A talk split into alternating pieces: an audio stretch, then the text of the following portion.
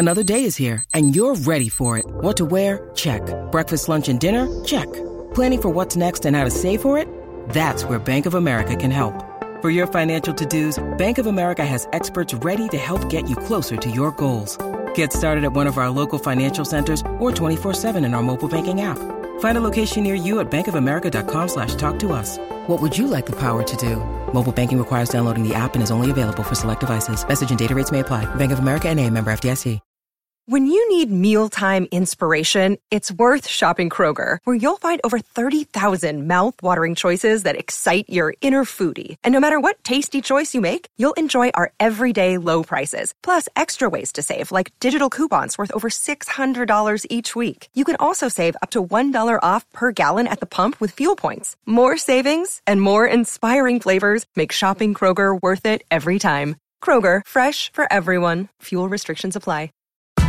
Thank you for listening to this Podcast One Sportsnet production, available on Apple Podcasts and Podcast One.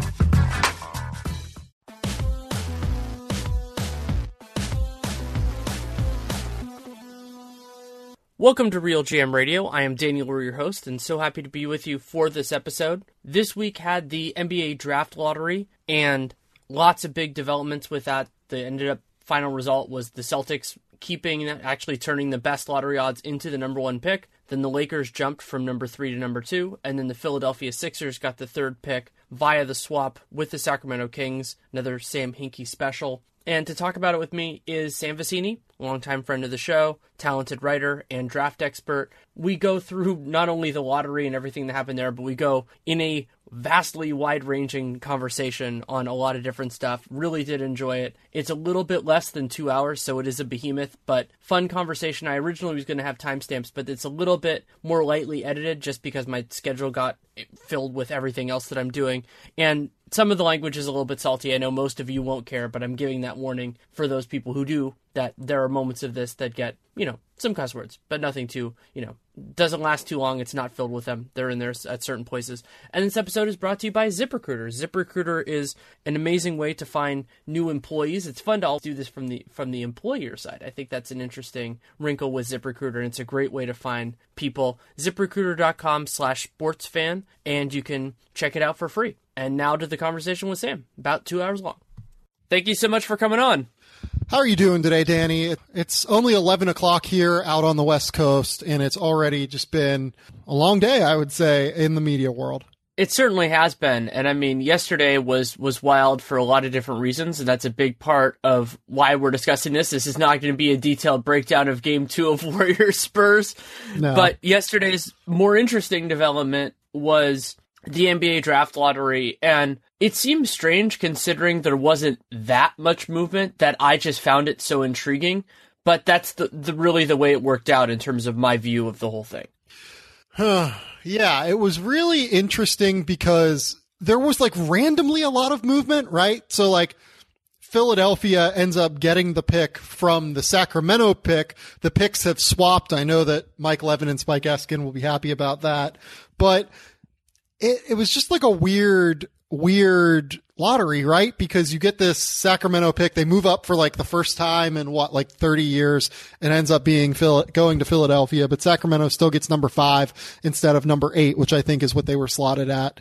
Um, Boston keeps the pick. The Lakers keep their pick, which, you know, the Lakers keeping this pick is, is it maybe the most important thing that has happened in their franchise? Like, in the last five or six years, probably, right? Like last night.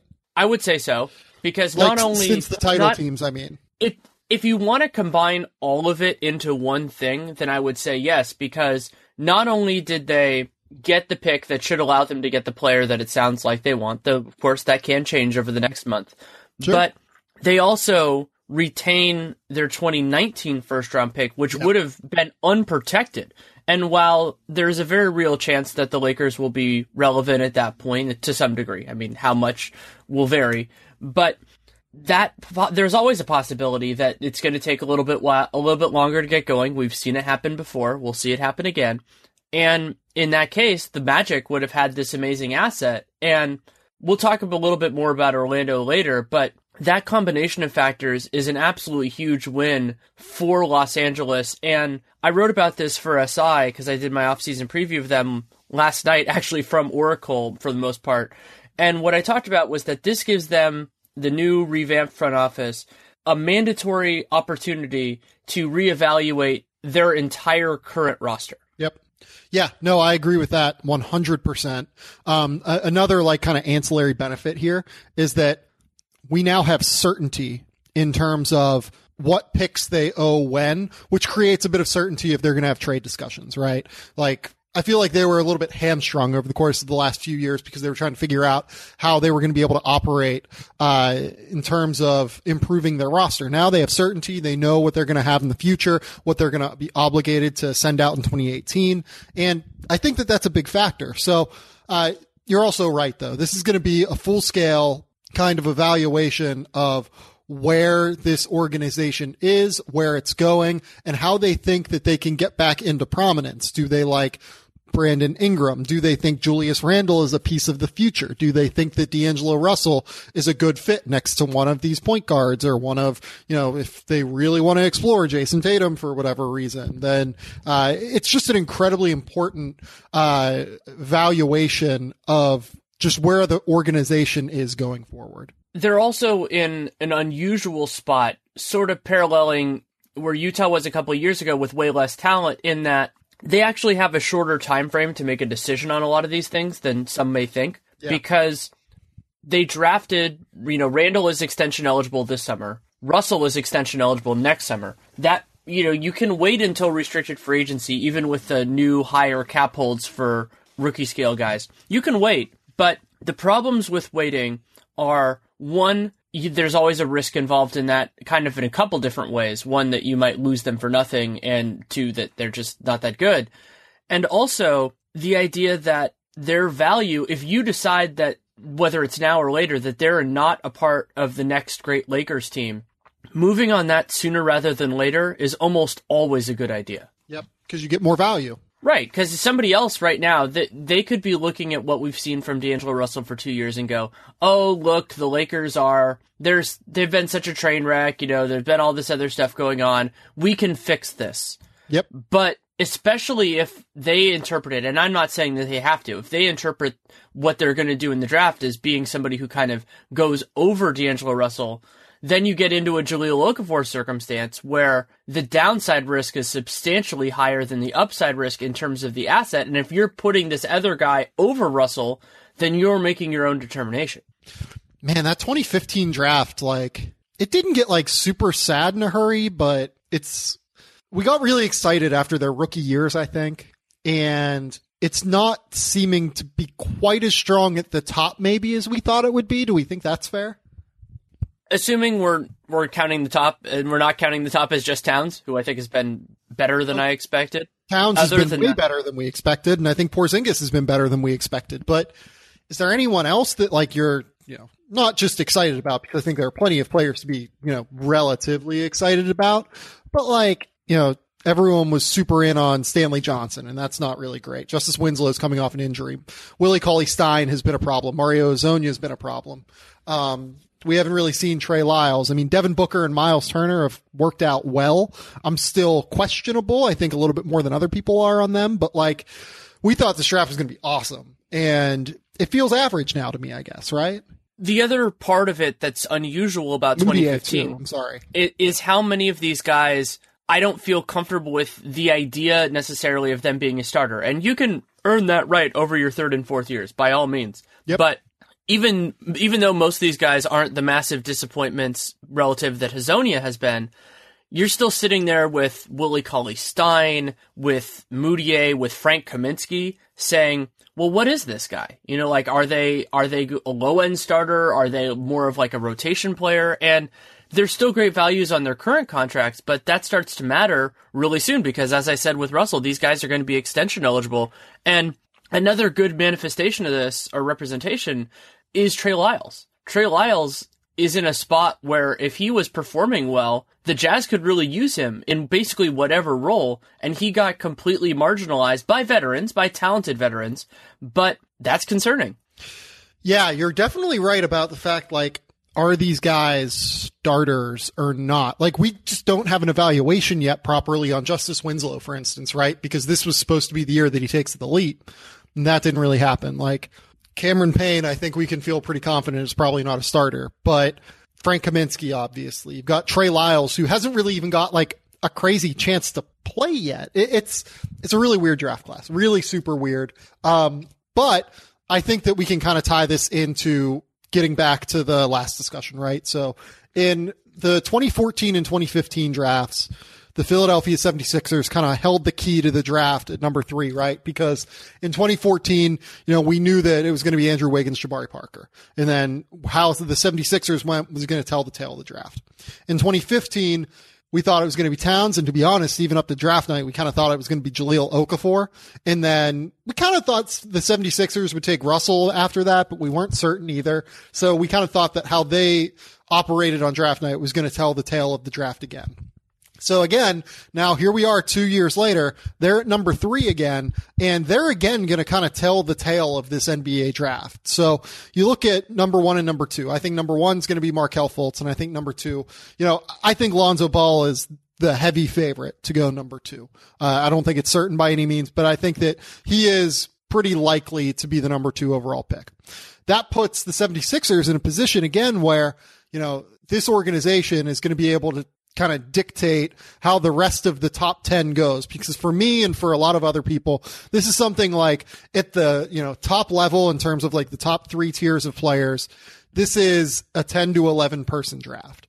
And the way that those 10 to 11 players shake out is going to be incredibly dependent on what the 76ers do at number 3 that's a great point. And are you thinking there's a possibility that they're going to trade this pick? Because that's something I've been considering just on the idea that if somebody else loves one player of this group above all others, they know that they're not getting into the top two. Like basically, unless those picks are traded for an established player, I don't see a team moving into the top two. So that means a team has to negotiate with the Sixers if they want somebody in particular. Yep. Yeah, I think that's 100% right. And to be honest, I think that that puts the 76ers in, they're in a, I don't want to say a bad spot because they're going to get a really good player, but they're not in a perfect spot either because it, it does feel like their best fit to me outside of that top two is probably Malik Monk, but I think he'd be a, a risky pick at number three. I don't want to say he would be a reach at number three because I think there's a world where he's just incredible next to Joel Embiid and Ben Simmons and averages like 23 points a night. But I think that there's a lot more downside at number three with Malik Monk than what a typical number three pick would have. So that does put them in an interesting position because you would think that Phoenix is not going to take Monk at four. You would think Sacramento is not going to take Monk at five. So you can kind of move down maybe to number six at least with Orlando or one of those two other picks if they really want someone. Um, and still get the guy that fits your roster best. So the, the trade down idea is really interesting to me. And oh, so much of this draft, this is often true, but I think those players from 3 to 10, 11, wherever we're going to say it, are yeah. so even that beauty in the eye of the beholder makes for a really fun draft night. Yep. Because certain teams are going to see the board specific ways, and considering we're in a spot now in the league where the, the teams aren't going to be hoarding like cap space or anything like that, I think they're going to be a little bit more pragmatic about where they are. That it might open up moves, it might not. It just kind of depends on how the board shakes out. But yep. I'm excited for it because there's so much more volatility and because a lot of these players you know, there are a series of different point guards. There are a series of different kind of combo e forwards. They're not the same guys. This is not a circumstance where it's like, oh, well, we'll take, you know, we'll take Jayson Tatum, and if he's not there, then we'll take, you know, Jonathan Isaac. They're very yeah. different guys. It, there are teams that could approach it that way. Minnesota is potential one of those, but they're very different sales, and these point guards are all incredibly different. And so I could see a team falling in love with one of them and saying, we want to make sure this guy comes to us. And the part that I think is so fun about this is Minnesota in particular, and I'm not saying they're going to do this. I don't expect that they will. But a few of these teams in the kind of seven to 10 range have a fair amount of assets. You know, Sacramento has all these kind of overlapping big men that maybe somebody's going to like.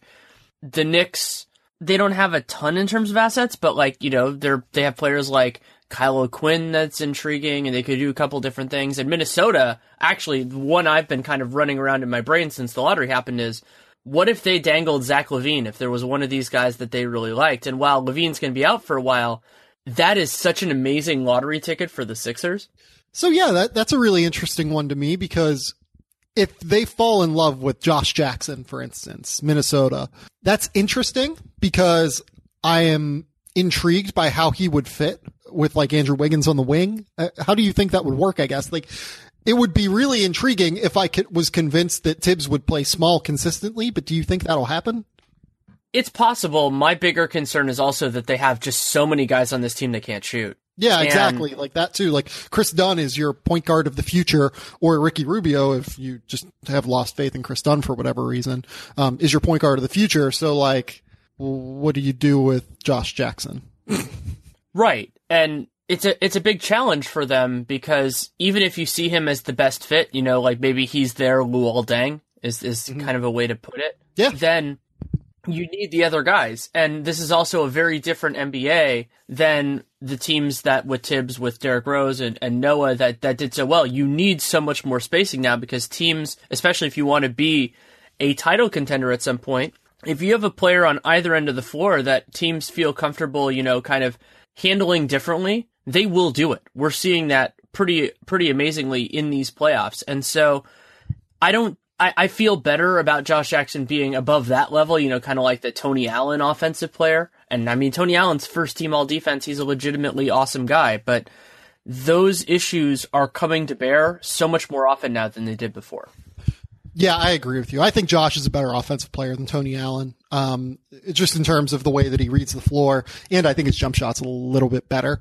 Um, but having said that, you're right in that Minnesota needs a guy, you know, theoretically, at least in terms of the way their roster looks on paper, right? Like we don't know what Thibs thinks they need, but they need a guy who can shoot the basketball. And if you trust, for me, their best fit is Jonathan Isaac, right? Like if I was them, I would just be happy that Jonathan Isaac would fall to number seven because it looks like the board, and you did just mention, you know, like all of these guys are so different and all these teams could fall in love with different players. But I think you can feel with reasonable confidence right now that one of Josh Jackson, Jayson Tatum, or Jonathan Isaac will fall to Minnesota at seven. And all of those guys present their own sorts of issues, but they all present strong, sh- this is bad English. They all present very high end strengths, we'll say. I was going to say strong strengths, but um, they all present very high end strengths that would fit well in Minnesota. So Jayson Tatum would be the kind of creator uh, off the wing who can shoot the basketball a little bit that I think would fit pretty well with Andrew Wiggins and would give them a dynamic offensive team as well as a long switchable defensive team. Um, you know, Josh Jackson, obviously, he would give them the mentality that I think Thibs wants because it doesn't seem to me that Karl Towns or Andrew Wiggins really have that like crazy competitive drive, right? Like, I'm not saying they're not competitors. I'm saying that, you know, Josh Jackson is a top 1% competitor. And I think that could be beneficial to them. And then Jonathan Isaac, in terms of fit on the floor, he's probably the best out of all of them, right? Because I think he might have more defensive upside than anyone in this draft. He really gets after it on that end. And plus, he can shoot the ball a little bit from deep. He'd fit really nicely as a 6'11 guy next to Karl Towns and Andrew Wiggins. So, all of those guys work for me there. And if I was them, I would probably be pretty cool standing pat as the draft currently sits, but you don't know who's going to move up and down, as you say. So do you have to kind of play some game theory to, you know, quote the name of my podcast, but like you kind of have to theorize this out, right? So is a team going to move up? Is a team going to move down? Uh, you know, are they going to come up and try and, you know, take one of these forwards and reshuffle the draft board in a way? It, it's kind of a tricky process for Minnesota. Ultimately, the way the board stands now, I would feel okay standing pat, but as draft night comes, you have to prepare yourself for a lot of scenarios, right? And I would make sure if I was them to be prepared to where I can get one of those like wing forwards that really fit my roster well. I hadn't really considered this too much until we started talking, but I don't expect them to use their assets in this way, but if Denver really liked someone like Isaac, he would be a fascinating fit next to who they already have. Oh, I, I love that fit. Um, I talked about this last night on my show with Chris Stone. I think that he is probably uh, like him to the Timberwolves such an interesting fit just because he is an awesome defender at six foot 11 who can switch everything. He can defend a lot of different positions. Um, a good weak side rim protector. I think that Karl Towns, um, you know, he's been okay so far protecting the rim. I think he's going to get stronger as a primary rim protector. Um, having said that, Isaac would fit as a weak side rim protector as he continues to develop that side of his game. Offensively, I think Isaac's going to be able to hit corner threes uh, pretty early in his career. The key is going to be can he stretch it out to around to above the break? Can he become a more consistent um, you know, a more consistent guy attacking off the dribble, just a more consistent, uh, confident offensive basketball player in a way. Because, you know, if you look at what he did this year at Florida State, I know he was surrounded by Xavier Rathan-Mayes. I know he had Dwayne Bacon on that roster. Neither of those two guys wanted to pass. They pounded the ball on the perimeter, but he really didn't assert himself offensively when he was clearly the most talented player on that roster. So, he'd be a great fit there. I worry about Thibs and his confidence levels under a guy that would be harder on him and would, you know, really get after him a little bit. But I think that on the floor, that's an awesome fit. Something else that I think makes this draft more compelling is the idea that Orlando could actually change paths because now that they're going to have a new general manager, you know, new front office, that changes, you know, their willingness to draft a point guard. Because I think if Hennigan was still there, they would have kept Elfrid Payton as kind of the lead guy. They already paid a bunch of money to DJ Augustin, so you have to go in that direction. But the idea of Isaac to the Wolves, or just kind of some of those other dynamics, kind of rely on Orlando taking a guard. But of course, that doesn't have to be a point. It could be Malik Monk. Right. So if, I, if I'm Orlando, I'm taking a guard. Like, I've never been a believer in Elfrid Payton. Like I had Payton in the low twenties on my board whenever he was drafted. Um, I thought they reached for him whenever they traded the Dario Saric pick, plus their what was it? I guess it was number twelve, plus another pick in the future that Philadelphia was. Yeah, Philly's own them. pick. They Yeah. they gave Philly Philly their own pick back. Yeah. So I, I thought they overpaid for him, and I thought that uh, they overdrafted him, and I still have not seen much of a reason to believe in him. Right? Like. What i- what has he improved upon as an NBA player? I guess is my question. Like he's a better free throw shooter, I guess. He's finishing better at the rim, but the flaws in his game are still so readily apparent that it's difficult for me to see how he gets past them. Like with a guy like Emmanuel Mudiay, I'm a little bit more confident that he can get past those flaws just given what we've seen from him on lower level circuits, right? Like he he's a guy that showed off better mid range skill. Uh, he's a guy that has just better instincts, I think, in the pick and roll.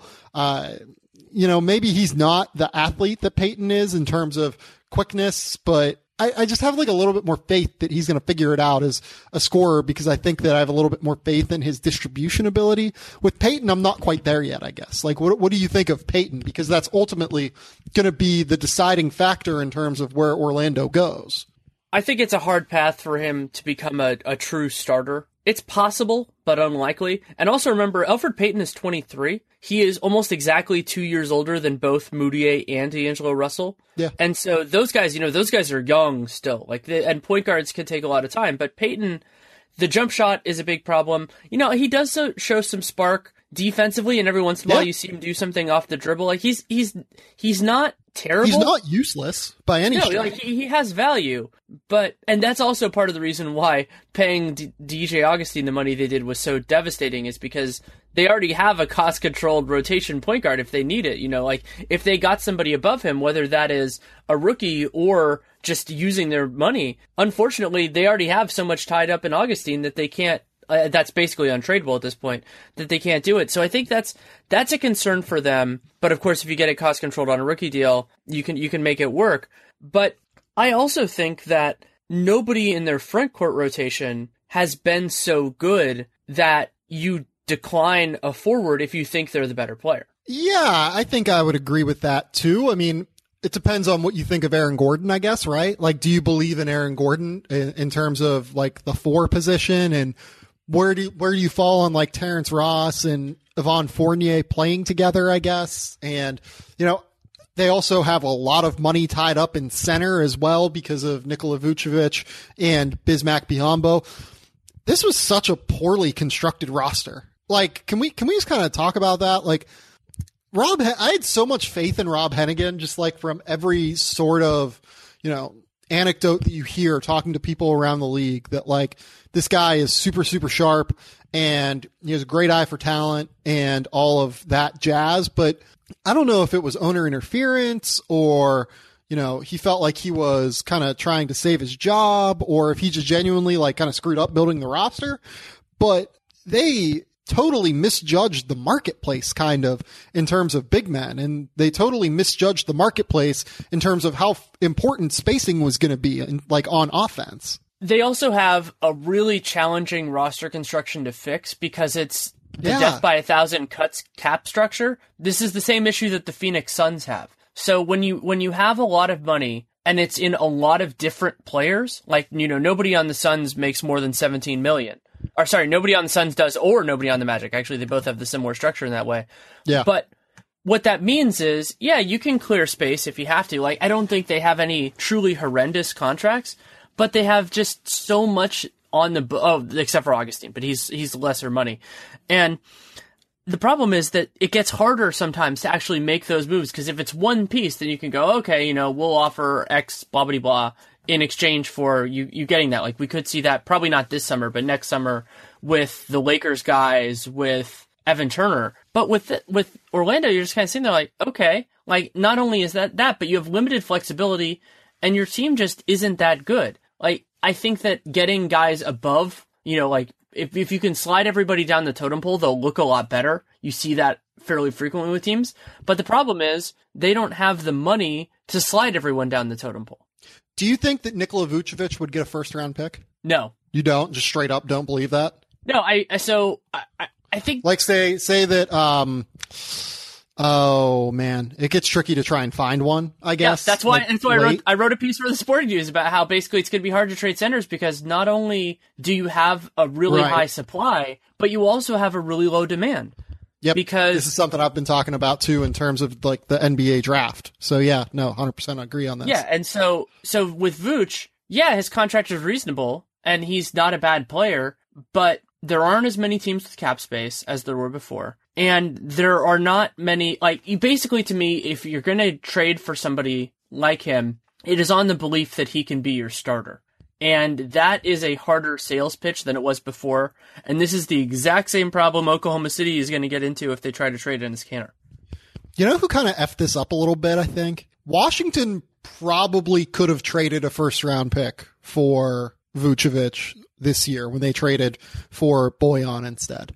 Well, yeah, but the problem is they already have Ian, Mahinmi, and Gortat. And Yeah, yeah, that would be that would be yeah. a strange use of resources and it would have been fascinating to see if Orlando theoretically would have been willing to take on some bad money in exchange because like in some ways that's actually one of the bigger parts of the that Brooklyn Washington trade was that they were willing to take on Andrew Nicholson's contract. Yep. Orlando is not all the way there, but they're close enough to having messed up books for the next 2 years where I would consider those types of deals instead of trying to make a splash in free agency.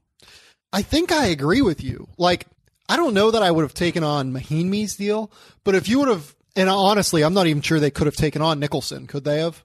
What do you mean? Because didn't he? Well, he came from Orlando, right? So like, But I would believe that was able- I believe that was an outright signing. And if you if sign a guy Yeah. from another team, that's fine. It's not it's not a circumstance like what happened why the, the Nets can't reacquire Alan Motiunas Crab for or Motiunas, or Mo- yeah. or basically any of the million guys they got they tried to sign with offer sheets. Yeah, really. But- um, but no, like if you, to me, like I consider Ian Mahinmi a sunk cost at this stage, right? Like I just do. Oh, I don't. I don't at all. Really? I think he can. I think he can play. I I think that his injuries were not the type of thing that I think are going to really linger. I mean, you worry about him being injury prone, but you don't worry about recurrence in that way. Mm-hmm. And I think that when he's healthy, he can play. He's not probably a, a, starting caliber center at this point. You know, maybe in, in a pinch, I like him defensively. I think he can fit in well. I think we saw that with Indiana, just how much they missed him. And they also need him to a point, or they need someone as protection in case Gortat ages poorly.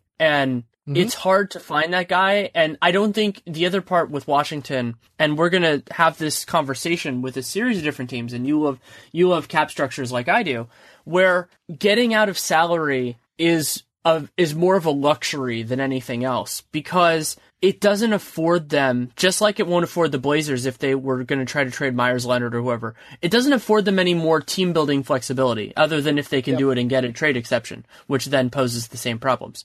So you can do that. Teams have done teams have gone that route for a long time. It's I, I'm sure some people will be frustrated if their teams choose to do it, especially considering like the Blazers, you know, ownership signed off on those moves just a year ago.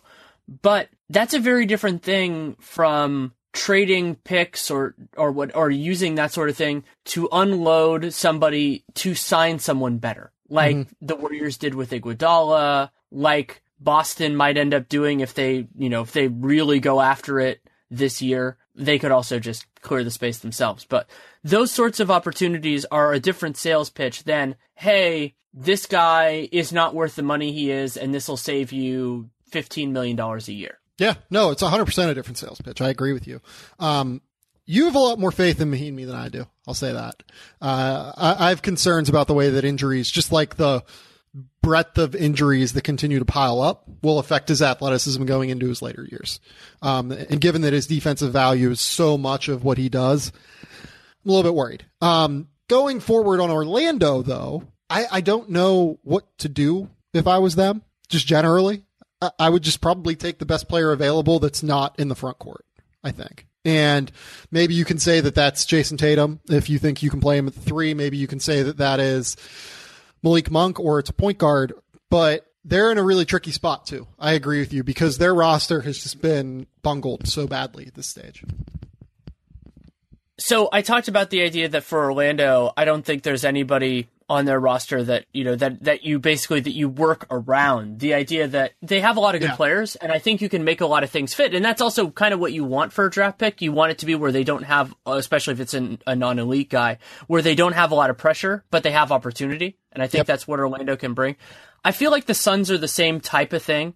I mean Devin Booker is maybe the ex- the exception here. I think that but I mean if you where are we out on Devin Booker? I want to hear I want to uh, hear where you're at. I think so, it's tough.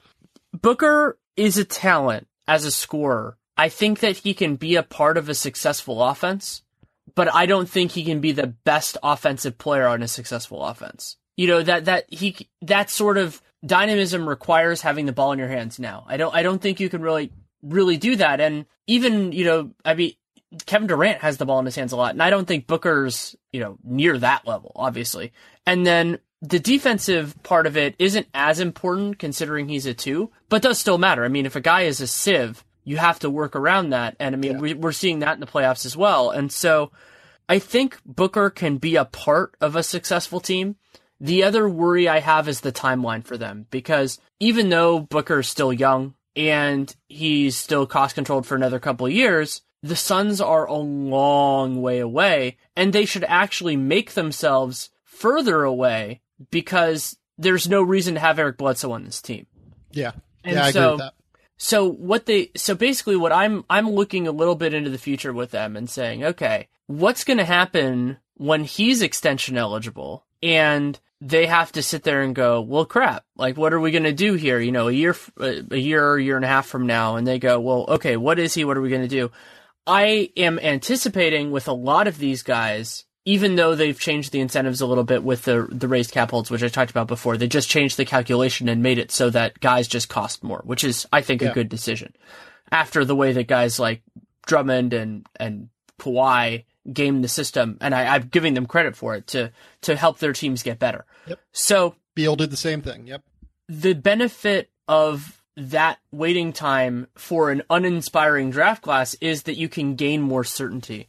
So I think that basically every single team that has a, a player other than Towns, and I think there's an interesting discussion to have there, like in, in especially that 2015 draft, but also 2014, to negotiate from a position of strength. To basically say, if you want to leave a lot of money on the table, we'll extend you. You know, we'll give you a deal that we feel comfortable with, but you have not played well enough to exert leverage on us to get that money now. Mm-hmm. And I think if- that's going to be harder to do with Devin Booker, though. Maybe. And they also could be dealing with a, a new front office at that point, And I think then they would have Yeah. a little bit more comfort doing it just because, you know, that's kind of their job.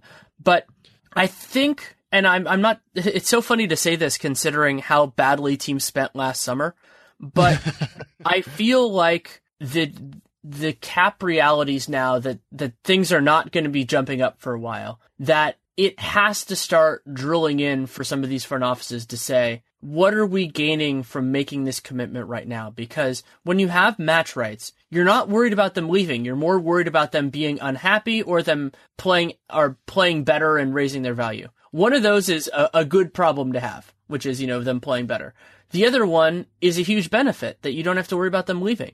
So yes, it's awkward. Yeah, it's it's imperfect. And that doesn't mean a deal will fail that you'll fail to get deals done. It just means that you negotiate on a harder line and don't sign those ones like Gorgui Dieng is probably the poster child for me of this. Like That was a weird one. it's not a horrendous contract, but think about where the Timberwolves would be in terms of flexibility, in terms of everything else, if they hadn't signed that contract. Maybe they would end up signing him to something similar to that. Maybe they they would they would end up you know in a similar place if they don't and draft somebody in that spot. Who is offering him that money this offseason? Probably no one. Like and it, what? It's fourteen a year on average, right? I think he Yeah, got so. four fifty six, right? Yeah, it sounds right. And so you have this big issue with him.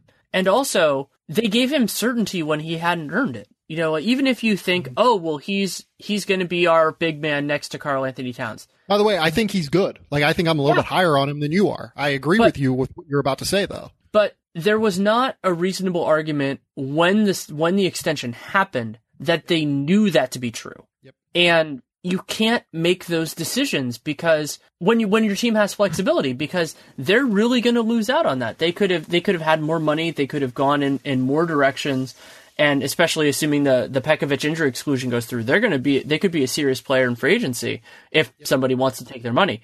So not only then do you have the idea of, of giving them money that, that they're not necessarily worth, but you're also changing the nature of, of an asset because the you know you could say that if they waited, the worst case scenario with Dieng was losing him for nothing. Mhm. Creating a net negative asset when you have cap space is actually worse than that because Yep. that's money you can't use on other things. And if it's a net negative, that means you're probably not going to find somebody who will want them. So then you, you're either tying an asset or you're reducing your flexibility. So I don't know if teams will learn from that. Actually, one of the one of the franchises that will be dealing with that this summer to tie it back a little bit is Orlando because Orlando has extension negotiations with Aaron Gordon and Elfrid Payton this summer. Both of those guys, despite having you know the cap holds Elfrid Payton's I have it at about 10 million. Aaron Gordon's is going to be about 16. That will be complicated and they need they have to be responsible about it because neither of those guys I, I don't think you could sit there and just point to say this is what they're going to be on the next good Magic team. Yeah. Yeah, and I think to that point, that's a really good point with Minnesota and kind of tying it back to Gorgui Dieng, right? Because they have Shabazz Muhammad here who has a cap hold this summer. I, you know, like Gorgui Dieng could have had that cap hold this summer that would have been considerably lower than what they have him at at 14 million next year on the books. I, I just like this is a team that could have had what like 30 million in cap space, something like that. If they don't sign Gorgui Dieng and you just decide, you know what, Shabazz Muhammad, uh, if we sign someone, we can get rid of his cap hold and just really and uh, rescind his rights, right? Rescind the qualifying offer and just kind of move on from him. Um, it's they're in such a weird spot now that they almost have to nail this draft pick. I think that because they allocated the resources they did on Gorgui Dieng, I should say that they have to nail this offseason now. Because if you don't nail this offseason and don't nail this draft pick, you're going to be pretty limited in terms of what you can do going forward. Because I would imagine that they're probably going to have to renegotiate with Andrew Wiggins here. Like they're probably going to sign him to an extension, right? Like that's just what's going to happen. Even though we just went through that whole thing, that's what's going to happen, right? Like it's just going, they're going to sign him to an extension, I think, right?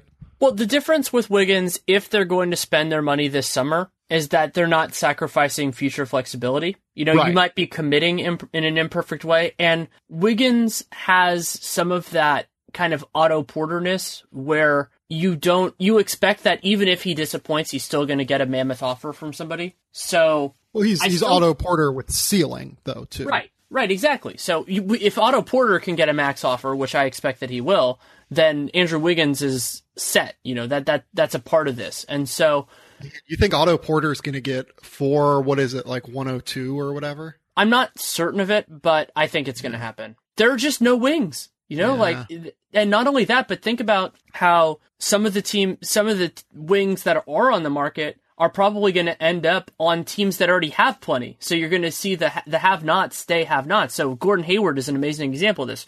Gordon Hayward is on the Jazz. The Jazz are one of the few teams in the league that have a lot of perimeter players that are good. Mm-hmm. The other rumored destination for Gordon Hayward is the Boston Celtics. The Boston Celtics are one of the other few teams that have a lot of wings. Yeah. well, it's because front smart front offices staying be, stay being smart front offices, right? Like, Well, and Kevin, Durant, Kevin Durant's another doing. example. That's like Kevin Durant's presumably going to stay with the Warriors. So you know that if you look at really who is on the market, especially considering most of the restricted guys are going to stay put, at least the ones that are worth it, it's you know you don't have that many other options. And while I thought Allen Crabbe his offer was a little was a little bit too rich for me. I would I I've said this before. I would not have matched it if I were Portland, but it was a close call. I openly admit that.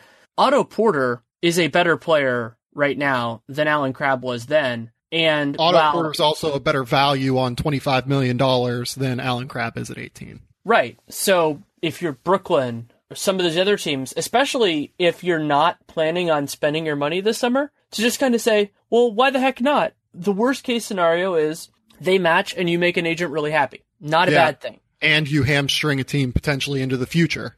Yes, and in, in the case of the Brooklyn Washington thing, you hamstring a team in your conference. Yep. So yeah, and they get luxury tax bill, and and Brooklyn already benefited from a hamstrung Washington team. Like they Oh. already got they got a first round pick out of this. So Brooklyn should be maxing every restricted free agent basically. That like is reasonably close to being worth a max, right? Like yeah, so, so they, they can be they can be this idea. I talked about this for the Sixers a few years ago. Be the team that that just sets the market on all these guys. And the Sixers actually did this in one of the most shocking ways possible with Manu Ginobili last year, where they basically just made him a rich offer and forced the Spurs to pay more money. That was a little bit of a different thing.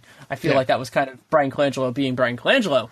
But the Sixers kind of had that opening to just basically say, hey, you know, X player, if you're looking for a team to, to give you money to give leverage on the other one, we'll do it. Because while there are bad contracts now, the NBA's misguided structure of graduating the maximums from 25 to 30 to 35 based on experience, not on like how good players actually are, Yeah. makes it a lot harder to give bad contracts to young guys who are actually good. You can give you can give bad contracts to young guys who aren't good, Miles Plumlee, but you it it's harder with players who are at a position of value and who can actually contribute. And I am not a big Otto Porter fan. I, I don't like the idea of players who can who who can't be lead defenders, lead scorers, or lead ball handlers. Like I just don't think those players have that much value on title contending teams. Mm-hmm. But not every team is a title contending team. And Yep. so So The- here's the Nets here's the full list team. of who who's the here, here's the full list of who the Nets should max. Right, they should max Otto Porter, they should max Caldwell Pope, they should max they should not max Kelly Olynyk, but they should throw him like 18 million a year. Right, that's too much for me. I, I don't think O- he's I, worth I don't that. think I don't think Olynyk can start. I don't think he's worth that, but I don't think that if you give him 18 million a year with a team option on the third year, that it's going to hamstring you in the future when you're trying to contend either. And it just fucks with. Bo- I'm sorry. Whoops. I can't swear on this podcast, but it just messes with Boston. I, I don't feel as comfortable in that. I f- for me basically what I what I would be doing if I were Brooklyn is sitting there going, okay, in 2019 what of these contracts will we be able to live with at that point? So I guess if you're saying it's a two plus one, that gets a little bit more tolerable, but I don't think you do that. I don't think Olynyk has the upside to justify it. The other guy that's on this list that you haven't mentioned is Nerlens Noel. Right. Yeah, I'm not Nerlens, sure- Nerlens is tricky for a lot of reasons. But well, what about Tony Snell an- too? He's on this list too. I don't think I necessarily max him, but I, I could you could give him No. money. You make the Jazz pay for Joe Ingles. I think Snell's worth like twelve million a year or something, probably. I mean, again, like throw him the Allen Crabbe contract. I mean, you do worry a little bit if you're Brooklyn. If you do it for a full four years, you worry about that hamstringing your team eventually because they're not going to be good for the next couple of seasons anyway. But that might be a little rich for Snell, but that's not bad. And then, and then basically, yeah, it's just driving up the price a little bit on these guys. They can drive up the price on Jonathan Simmons if they want. Andre know, Roberson, Yeah. So there are there are a lot of those players that they might as well do that. But Ingles you have is a to be, good one too. I like that. you have to be responsible about it. You know, you don't want to you don't want to end up you don't end up holding the bag like they nearly did with with Allen Crabbe. I mean, to me, the the prototype of this is is the Enes Kanter contract by the the Blazers, which was a magnificent troll. But if they had ended up Yeah. with that contract, that would have screwed up a lot of what they did. So actually, though, the I- one that the one that they could really mess with is Denver with Mason Plumlee because there's going to be internal pressure from Denver to former match Mason Plumlee. exactly, but there's going to be internal pressure from Denver to match that. Basically, whatever it is, just given what they spent on acquiring him. Well, I, I don't think they necessarily see it that way because of how how Nurkic kind of how that situation worked out. I think Yeah, but there's also the first round pick there too. yeah, but Connell, I, I think that's a little bit. I think you're playing a dangerous game with a backup, and at this point, I think Denver knows pretty clearly that he's a backup. Yeah. and so I wouldn't push it with Plumlee personally. I I would I mean, actually. what would you- like, what would you offer him? If you're gonna push it for a backup center, I would go with Cristiano Felicio. Yeah, well, yeah, he's interesting to me. who and is you intriguing, and Chicago is a more relevant team to Brooklyn's situation, and I think he has a lot more upside. He's also, I think he's like three years younger. I also think he's just considerably not as good as Mason Plumlee at basketball. You know, like he's good, but Mason was, you know, a starting caliber center on the Blazers. Yeah, but well, I, I think it all depends on value. Like I, I wouldn't give Right. Like you wouldn't give I would give the Plumlee. the same money I would give Mason Plumlee. right. but- exactly. Yeah, so I mean, but the Nets can go in just they can go in so many different directions, and I don't know how many other teams are in that boat, but they certainly are. And then we, ha- I don't think we've talked enough about the Sixers because they have just a fascinating circumstance. Not only because you know they're getting the third pick this year, so out of that pick swap, respect to Sam Hinkie, of course, but they Oh, also how, now how great was the banner last night? it was phenomenal. I was in the I was in the interview room at Oracle, or no, sorry, I was in the media room watching that and just just dying. But think about where they are in kind of a broad scope thing. So they have some intriguing talent. I mean, I love Joel Embiid, you do too, mm-hmm. and just we'll see what Ben Simmons becomes. And they have a lot of like you know like Robert Covington, I really like. I, I'm intrigued by TLC, and they even have some nice backup guys. You know, like TJ McConnell. I think he can be a backup point guard. Those, those there is Sure. real value to that if you have those guys under team control. So you have those those elements. They have the third pick in this draft. They have a ton of cap space, but lingering in the back of their mind is also they have unprotected picks in the next two drafts after this one from teams that we do not expect to be playoff teams that season. Mm-hmm. Yeah, the Lakers. in 18 and then the Kings in 19. I wonder how good the Lakers are next year. I have like I don't think they're going to be disastrous like they were this year, right? Well, okay, so Nate and I talked about this a little bit on Dunked on on on Tuesday night, and I think they're going to be tanking ambivalent. I, I think they're going to be winning uh, winning ambivalent. So their goal is not going to be just you know killing it for next year, but they will be better just because they're better. But remember, they had Lou Williams for a lot of this year, and Lou Williams was the best player on the Lakers last year, and they they're still young, they're still figuring a lot of this out. So I think And a lot be of their better. wins came late in the year too. Right. So I think they'll be better, but also remember that as of now, I think this is also because the talent level around the league is is getting better. It's also being distributed a little bit more dif- a little bit differently. I don't think that the worst teams in the league, other than maybe the Nets, are going to be as bad as they were, particularly two years ago, but I would say also this year. And so This that year it wasn't makes- too bad, I didn't think. Yeah. Yeah, so my my theory with the Lakers is they're going to be towards the bottom of the league. No, you're not the absolute bottom. But then what happens is when other teams kind of reach that trade dead reach the trade deadline Valentine's Day and realize, okay, we're not in it and we're gonna fall back, they'll fall they'll they'll go ahead of a bunch of teams. Kind of like New Orleans did this year, Mm-hmm. where they had similar incentives. And so I think that's gonna be what happens with them. So the Sixers will get if I had to guess right now, something around like this, like the sixth through ninth pick, something in that Yeah. range. And that's a valuable resource for them. But what the Sixers then have to do is they're kind of playing this complicated game, which is very different from almost every other team in the league because they can get good if they want, but they need to time this out because I think that spending a ton of money on Kyle Lowry, spending a ton of money on George Hill, like that makes you better right now. But when is the when is the best Sixers team in the next five years? My instinct is it's probably closer to year three or year four than year one or year two. How much value do you ascribe in getting? So, say you give George Hill a two plus one contract, a two plus a player option contract at twenty five million a year or something. Um, actually, he'll probably get more than that. Let's say thirty million a year. Um, say that you did something like that. Where would you say? What kind of value would you ascribe to just putting your young guys in the right position like putting Ben Simmons in a natural developmental spot next to a lead guard that doesn't need the ball in his hands. Putting Joel Embiid with a competent level, not only uh, shooter, but who can space the floor, but also a perimeter defender who will kind of allow him to grow and mature in terms of the way that he defends. It's very valuable. I think that it can it can really help, and then also they can get theoretically that that could allow them to get playoff reps before those best teams. Yeah. What makes the And Sixers George, George Hill's 25 million, right? I'm sorry for cutting you off, but he's not Yeah. 30 million, right? yeah, because he, he doesn't have enough experience. right. He's but like in his eighth or ninth year. Right. Yeah, he, he signed a five year extension with the Spurs and then eventually was traded.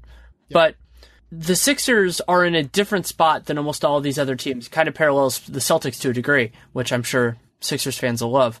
But their cap space could end up becoming substantially more valuable than it is right now because all it takes to go from being uh, an afterthought for high level free agents to being in the room is success. Yep. Future success, present success. And I don't think the Sixers are going to be in that room for Gordon Hayward this year, but if they make the playoffs, which is possible, I don't think it's eh, we'll have to see what they do with their space. But like if they saved their money, if they hoarded their money and really used it, you know, to extract resources or something like that. They if either next year or the year after, they can be in the place where they can add elite talent without having to give up assets. And if mm-hmm. they can do that and have unre- unprotected picks from the Lakers and the Kings coming, that's how you become a title team. Yeah. And so so that's that's the opportunity that they're potentially losing with George Hill.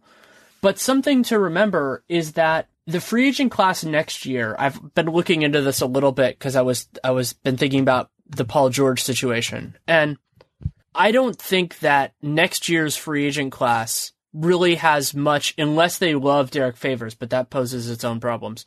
I don't think it mm-hmm. has much in the way of players that are particularly good fits for where the Sixers are going. Like guys like Gordon Hayward, who are young and unrestricted, just don't hit the market that much, and the new designated veteran structure is going to make that even harder.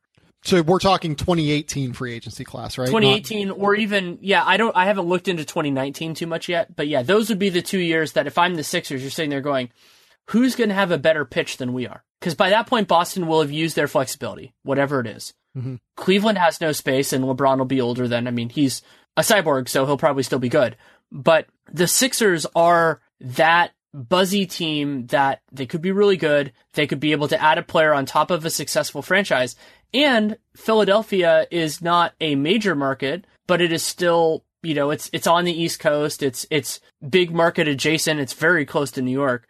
And people, you know, I, I could see people being happy there. They've had players that have had long careers and been beloved there. Yeah. So I think they're above a, gr- a another massive swath of teams in terms of consideration. So all it really takes is one. I don't know who that one is, but all it really does. I, I've been You know what would be the coolest result for me? okay. is if they got well first and foremost like Caldwell Pope, I think this summer makes the most sense for them. But I would like to see them, and this could be a disaster, but I would like to see them make a run at Blake Griffin and put him next to Paul, next to uh, Joel Embiid. And well, I understand that there would be problems with Ben Simmons there in terms of the way that those two would fit together. But I just think that Embiid covers up so many of Blake Griffin's problems that it's going to bring out the best in Blake. And as we've seen, the best in Blake is genuinely like top 10 player in the league. You want to hear mine? Yeah.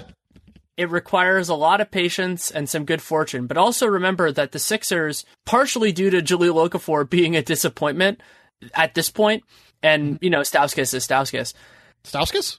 Yeah. Though him taunting the Kings was pretty rich yesterday about the the draft pick stuff, but if Philly can maintain max space in 2020, I don't think there's a better destination for Anthony Davis. That's a good. That's a great one. Yeah, that'd be pretty challenging, just given their cap holds that they're going to have that summer. But I get it. I, I, think that you can do what you can do to get Anthony Davis, right? Right, and yeah, that's the summer where Ben Simmons and Dario Saric will be restricted free agents, so they'll have higher cap holds. But you know, I, I, my logic is kind of that he's as far off the top of my head, he's the next like truly elite guy that will hit unrestricted free agency. So if you can be in the mix for him, you make it work. I mean, I, I guess like here's an interesting idea too. Like, if they can make a run this year to at least like the eight seed, do you think that that entices Paul George, or do we think that Paul George is just straight up going to LA? I think he'd be intrigued, especially if it looks like the Lakers are a few years away. Because he's, I think, I think he'll be 28 when he's restri- when he's a free agent, and so that means he his window for being a part of like a, a serious contender is pretty narrow, and players are getting more honest about that. So I think he'd consider it, but it's not like he, I think they'd get in the room, but I don't think they'd be anything close to the favorites. Yeah, and Jimmy Butler is another one, right? Like Jimmy Butler is up in two years, right? Right. So like he would be he'd be an interesting one because they don't really have a ton of shooting, or he doesn't really have bring a ton of shooting, even though he's really improved in that way. Um, but he would be an interesting fit as like a wing creator next to Ben Simmons if you're like married to this idea of Ben Simmons as lead ball handler. Yeah, I'm I'm just absolutely fascinated by the Sixers and they, yeah, me too. If they approach this draft from a healthy perspective and basically just say, let's get somebody who who who can be a good player for us and understanding that especially since there aren't any centers on the board where they're going to pick that the whole thing is in kind of flux. So just get get whoever you think is best, or trade down and get some assets or something like that. Like it. I think that they have to take a guard. I will say that now. See, I don't. I, I think that they just take the best player available, whoever it is, and I, I don't I love Ben Simmons. I thought he was the best player in that draft. I am not so confident in him that I would preclude myself from taking somebody just because I have him.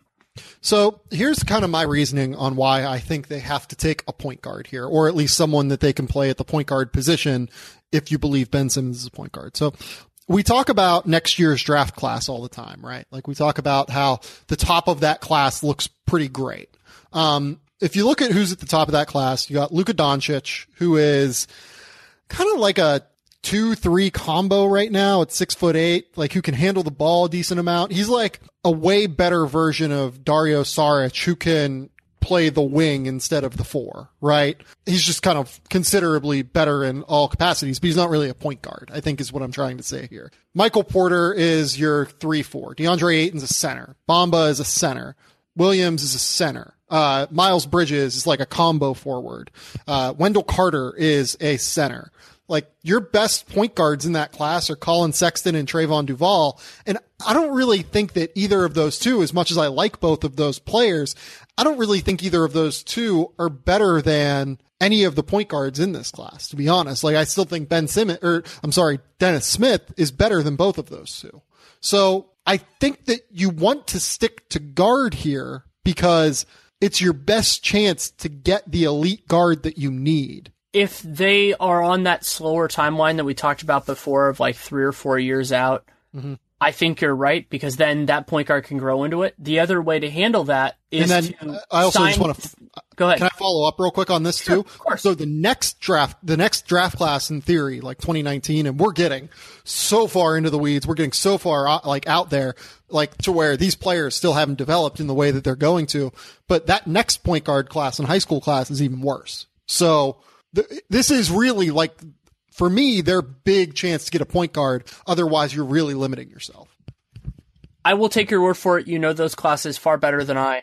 But I also think that if their goal is to be competitive sooner, mm-hmm. it could be wise to just get a point guard who's already more established. And we yeah. are reaching we are reaching a point with the bumper crop where somebody like George Hill, somebody like Eric Bledsoe, where you just kind of go that route and make it and, and get a little bit more competitive and you don't you don't wait out a point guard if you don't think that any of them are worth it. If you do, then by all means. I mean point guard the part of the reason it's such a value position is that you just not only do you need one good guy there, you need forty eight capable minutes. And sure TJ McConnell can be a part of that, but it, it's good to have it from other players.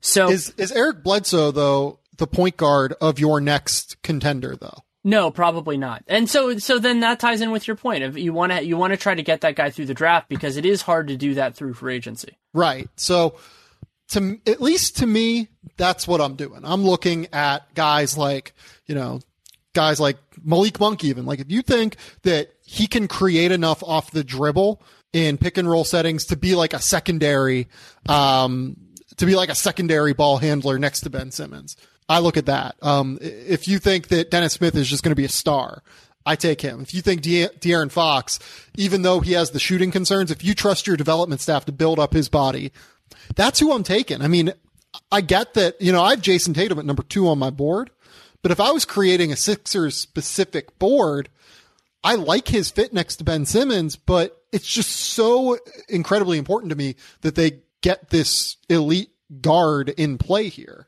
I think that's certainly a fair point. Let, let's kind of move down the board a little bit. What teams in the late lottery are intriguing to you, both in terms of kind of where they are and who they could potentially draft? So Sacramento has a lot of options, right? I mean, having both five and 10, how do they theorize this out? Do they go point guard at five and then hope that, you know, a wing falls to them at 10? Do you reach for a wing at 10 if you take point guard at five? Do you hope that a point guard falls to you at 10 and take one of the elite wings at five? They're in a really tricky spot, I think, because I, I did James Ham's podcast earlier today and I like the idea of De'Aaron Fox there a lot if he's there. I also have Jayson Tatum at number two on my board, and I think he's a great fit there too. And I just think he's a better player than De'Aaron Fox. But you almost I get that like at five, your idea is you probably just want to take the best player available, but I think that more goes into it than that. You really need to do your due diligence in terms of what you think other teams are going to do. Do you think that, you know, New York is definitely taking a guard? Do you think that Minnesota is definitely taking a forward? Or do you think that they could surprise? Because you need to come out of this draft with not just one good player, you need to come out of it with two. You need to come out of it with, you know, two of these top 10 consensus guys, not just, you know, De'Aaron Fox and a reach on a wing player like Hamidou Diallo or whoever, right? You need to come out of this with two high level assets, in my opinion. And it's, it's more complicated than simply just saying, we're going to take the best player available at five especially if the point guard situation is what you think it'll be moving forward, because yep. that will be hard for them to improve. You know, to get a free agent. This is not Philadelphia where you know they might have max space and have a really good team around it where they can woo the George Hills that come around. Sacramento is always going to have trouble with that. So in terms of resource management, it can be very useful for them. And they also have the benefit of waiting. You know, they're they're not in a rush right now. They they traded DeMarcus Cousins for Buddy Hield and the pick that is now number 10. So, it takes a while with a 1, but mm-hmm. they have the time to wait. Yeah. No, I, I agree with that 100%. Uh, Charlotte, I think, is a really interesting one too, because I think that they might end up stuck with Zach Collins. And I don't think that that's a bad thing necessarily. Zach Collins is a really, really good basketball player but I think their fans might revolt if they take another tall white guy. I mean, what makes that so much worse is that they traded for Miles Plumlee. Yeah. Because having two good centers is fine, especially if you can get them in the later part of the draft. I mean, think back to Indiana. They drafted Myles Turner when they already had Ian Mahinmi. That worked out pretty damn well for them. Yeah, no, for sure. Um, you're 100% right there. Sometimes you just got to take the best guy available and, you know, just have him beat the other guy out for the spot, right?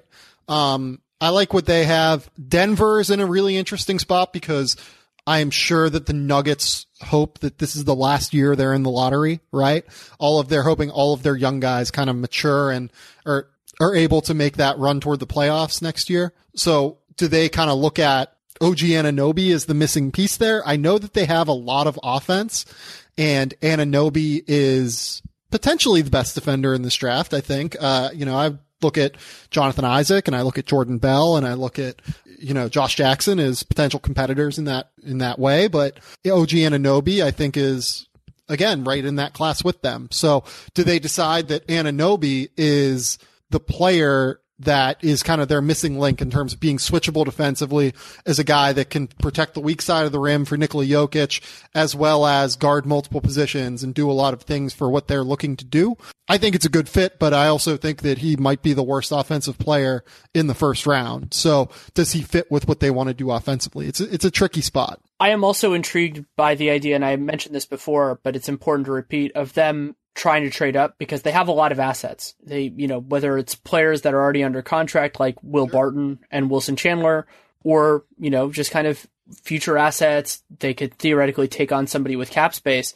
So if what there if, is, what if you moved 13 and Emmanuel Mudiay for five? yeah.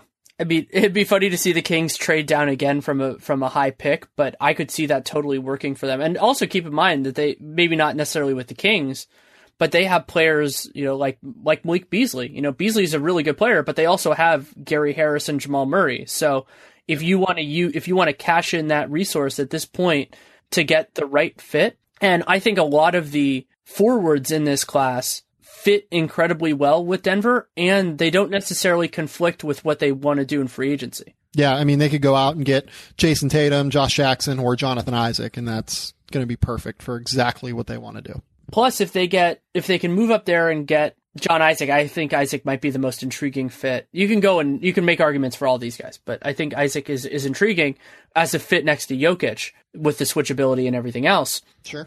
If you can do that and still retain the space to sign Paul Millsap, you not only have your kind of your present, but you kind of have you you you're able to kind of fill two success cycles at once. Yeah. And those opportunities are very hard to come by. Yeah, they really are.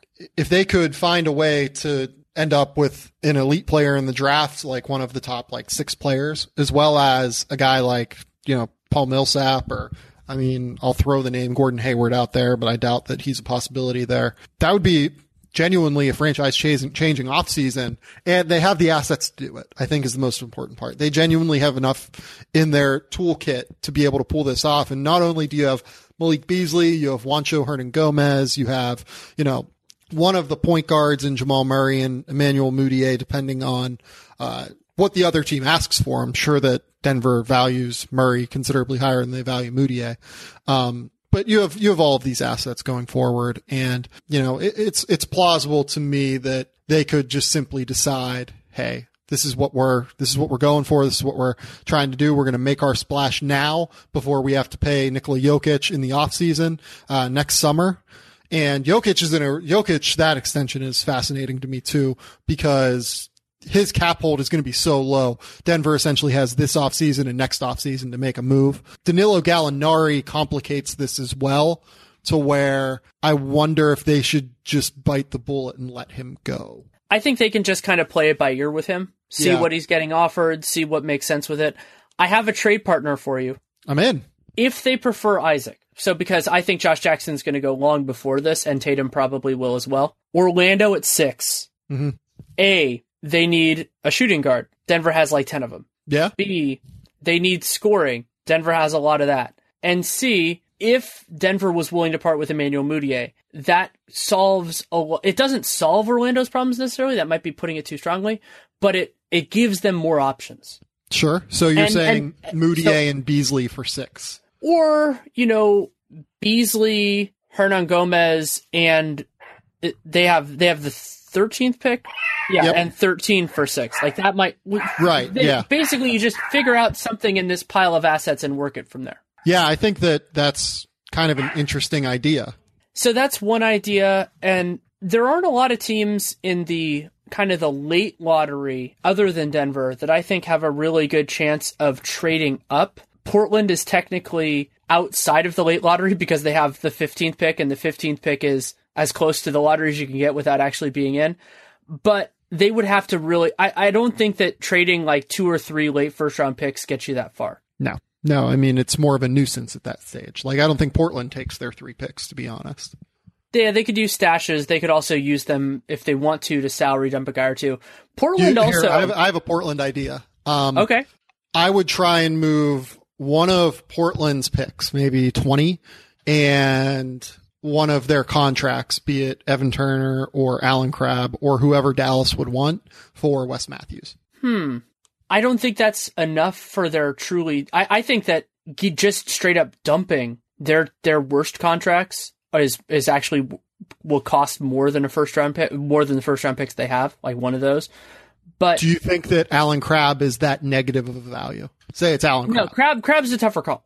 Like that. That he's different. He he. I could see an argument made for that. So basically, then in some ways, what Dallas is doing is they're saying we're probably not going to be a cap space team in the near term. Yep. And that might be a smart argument for them. Yeah, you know, like realizing... you end up with a younger player who could potentially be a piece on your next winner in Allen Crabbe. You end up with a draft pick, which I think they're going to want to try and stockpile here going forward. Wes Matthews, why he's attractive to Portland. Portland obviously really needs to improve its perimeter defense. Matthews is still an excellent defender. Uh, still really knows how to get after it on that end. Just as good of a shooter as Allen Crabbe. I think that he would be able to step into that starting three role and really balance out their starting lineup because then you could genuinely bring Al-Farouq Aminu off the bench and not lose anything in your starting lineup, right? It's intriguing. And also Matthews kind of fits in with their financial timeline a little bit better because while I would expect him to pick up his player option for 2018-19, it's you know that that's still closer, especially because that's the year they're going to be paying Nurkic because you know Nurkic yeah. is extension eligible now too. So no idea what happens there. I would imagine Nurkic wants to play that out. I think both. I think both sides are going to end up there, just because yeah. the Blazers will extract will demand a concession, and Nurkic won't want to make it. Yeah. So, but I've been wrong on those before. That's how I thought Gorgui Dieng was going to play out. I was wrong. I was real wrong. So you never know for sure. But one thing I do know for sure is how important it is in basketball to have the right players in the right situation at the right time. And really, business works the same way. And that's why I was really impressed with ZipRecruiter back when I was a prospective employee and have the full confidence that it can work incredibly well for you as an employer finding people, the right people for your jobs is, is has been a challenge for a long time and don't want to put out feelers everywhere. It takes a lot of time. You have to filter through everybody to find the right fit. And what ZipRecruiter does is it accomplishes a lot of those different goals at the same time. You post your job to more than 100 job sites with a single click, and then you can screen, rate, and manage candidates all in one place. So you don't have to worry about even that part of the process. You can do it all through ZipRecruiter. It's a pretty amazing product for what businesses are looking for now, really at, at any part of the hiring process, whether you're looking for somebody more in a higher end position or you're looking for an entry level person. It's a great way to go through all of that. And you can start building your team on ZipRecruiter for free. You go to ziprecruiter.com slash sportsfan and you can try it out. You can put up a job posting and hopefully you will be as impressed with the product as, as I was when I was applying. And again, it's ziprecruiter.com slash sportsfan. And it's a great way to find the next person for your great job. I like the idea of, of teams becoming more realistic in terms of the value of their cap space. So mm-hmm. you have two two ways that this can matter. One is the value of your cap space. So this is basically teams in less desirable markets realizing that hey, we're not going to get the next Anthony Davis. Sure. But the, the corollary is understanding that we're not going to have as much space and we're not going to be able to use it as well. And that's more like what Phoenix can do, where sure. they can say, hey, you know, like we're not going to clear max cap space. Is it more, is it better for us to just have like 10 million a year for a couple of years or, you know, cash some of this out and use that in different ways? Brooklyn, I think, has done a nice job of that recently. And those teams can and will benefit. I mean, we saw in this lottery one of the greatest examples of that in modern history with the with the Sixers. Yep. The Sixers took on money partially because the Kings made a, a bad trade offer and were desperate in the wrong way. But They were desperate to get Rajon Rondo on a one year contract. Yes. So important. so important. And also, oh, I should mention this. My favorite harebrained idea that I've thought of, and it's not going to happen for obvious reasons, would be if the Bulls picked up his guarantee and then traded him to the Kings. Why? Because if the Bulls decided that they wanted cap space and the Kings realized they weren't going to get somebody better for next year, Yeah, I guess. That'd Like, be really funny. it would be unbelievably funny. But it's not going to happen because if the Bulls pick it up, it's to keep him. Yeah, I think the Bulls, I think that is ultimately what happens. I think they pick it up and keep him. I'm going to be so angry if their offseason is basically a holding pattern. Because Oh, so will I, but I think that's what's going to happen. Oh, absolutely. And they are they can look into the future right now. They can put on their they can put on some sort of magic binoculars and just just look at what happens to the Pacers this summer and say, is that really what we want to do a some a year from now? Because that's Genu- exactly where they're going to be. If they decide that they want to pick up Rajon Rondo's contract, they should just trade Jimmy Butler now. Like, get the most value you can. No, you know you know what they should do if they're going to do that? They, should, not trade pick Jimmy. up They, Rajon Rondo, but they should trade Jimmy Butler if they're if they're going in that route. They should trade Jimmy Butler before Dwyane Wade has to decide on his player option. yes, I would agree with that too. That'd be excellent. That would be really, really smart. That won't happen, but that would be No, that no, would it, be, it won't. But That would be I, I think I think that's an overarching thing that we can talk about. With, or, Well, that here- we're- here's the question: Should they just trade him? Like, do you think that they should just trade him now? Do you think that in the next two years they can build enough of a contender around him to make it worthwhile? I don't think they can. And a, a related problem is that while I love Jimmy Butler, I had him, you know, as an All NBA player. Yeah. I am not comfortable with the way that the salary cap is going.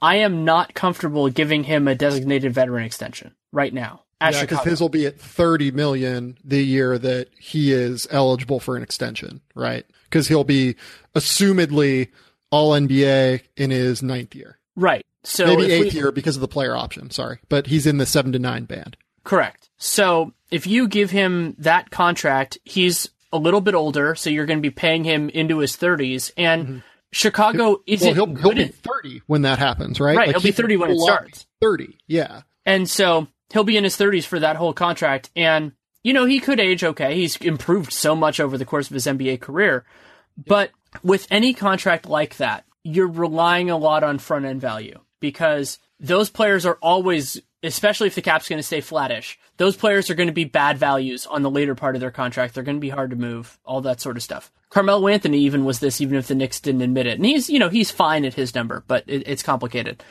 Chicago, as of now, does not look to be good enough in the first couple years of that contract to justify the last couple years of that contract.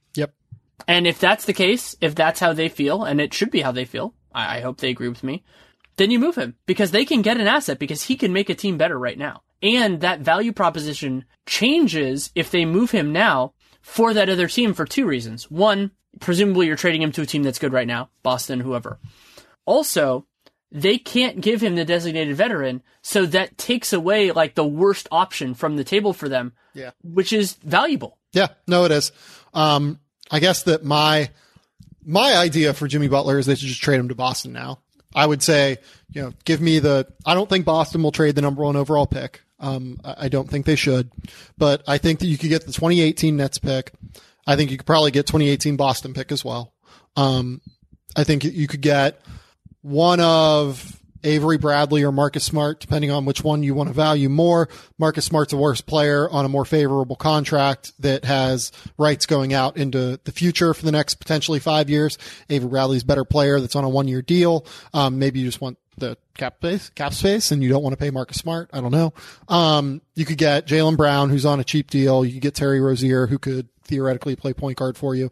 There are a lot of options there. Um, you could get Ante Zizic, you could get Yabusele if you want. Like Boston has enough options to where they can make a Jimmy Butler trade work without 2017 number one. Right. And Boston has so many different assets at varying levels that it looks like they can make something happen because this isn't a kind of a, a situation where they have to hold their best things and they don't have enough to throw out there. Because that can always be a problem where, Right. hey, we want to trade, we want to trade for X player who's certainly an elite talent, but we're not willing to give up X, Y, and Z. But right. You're- Boston you're just killing, has you're so killing much yourself by trading one asset that you need next year to get another one. Right. Right. So so Boston's in that space. Butler is a logical fit for it, and also he his presence, especially if they can time this out right and use their cap space, basically agree to the trade at some point in the nearer term, and then consummate it after, which happens all the time. Like that's not some something bold, something new. There's a problem with this, but go ahead. That well, I mean, yeah, there are a couple, but that they can get into this place where they can add somebody else with the sales pitch saying, "Hey, you're going to get to play with Jimmy Butler." Right. So the the kind of problem here, I guess, is that you have to do this all early, and Jimmy Butler will. You have to do this. You have to trade for Jimmy Butler after you sign a free agent, probably, right? Like no, I disagree. You don't? I think, think so? I think they trade. I think they try to trade for Butler on draft night or around draft night. So that makes it really tight to go sign a Gordon Hayward then. And the thing is, is the only way that I trade for Jimmy Butler if I'm Boston is if I can get Gordon Hayward in free agency.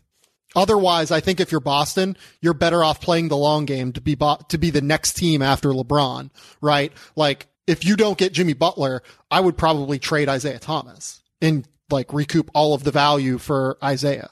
Well, yeah, we've talked before about the idea that Isaiah's next contract is going to be absolutely terrifying. Yes. Like I would not want to, full stop. Isaiah is one of the 10 best players in the NBA right now. I do not want to pay that next contract. That is terrifying to me. And I might be wrong. And Isaiah has certainly proved all of us wrong, uh, in his career. And I root the best for him. I don't want to be the team that pays that money. Um, with that being the case, uh, I am, if I am Boston, trying to position myself to be the next team after LeBron, and Jimmy Butler doesn't do that for me, I guess, right?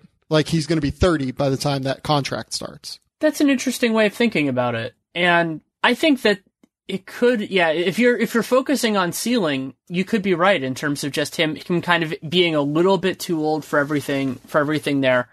And I, I move Isaiah Thomas to what team you know, what team needs a point guard right so now? the other way to play the Isaiah Thomas thing, and, and I think a, a, good GM, and I assume Danny Ainge would do this too if he if he was thinking about it the way that we are, mm-hmm. is if a team doesn't make that offer at the beginning, you know, like early on in free agency uh, at some point, or or even in later July, it doesn't really matter there because that that you know it affects how they're thinking about free agents, but it, on a on a real macro scale, I'm not sure it does because they're just you know they're just going to be looking for good value wherever it is, and if they don't get Gordon Hayward, so well, their ultimate scenario is this summer they end up with Gordon Hayward plus trade target plus Markelle Fultz. Like that, that sets them up for now and into the future. Sure. But so what I'm getting at with Isaiah is I don't think they have to trade him this summer if the offers are a little bit tepid.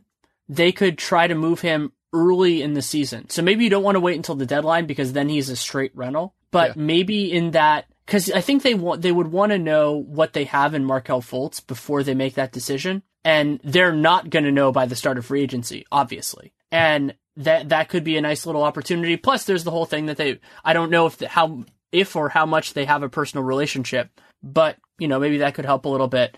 So Boston might need to be in the information gathering business for a little longer than they like, but their their next calendar year is just so astonishingly interesting. Yeah. No, I mean, Boston is, like I said, they are the team best positioned to be the team in the East after LeBron right now. Um, well, okay, so I want to give you a question. So we talked about the positioning after LeBron. I agree with you on that.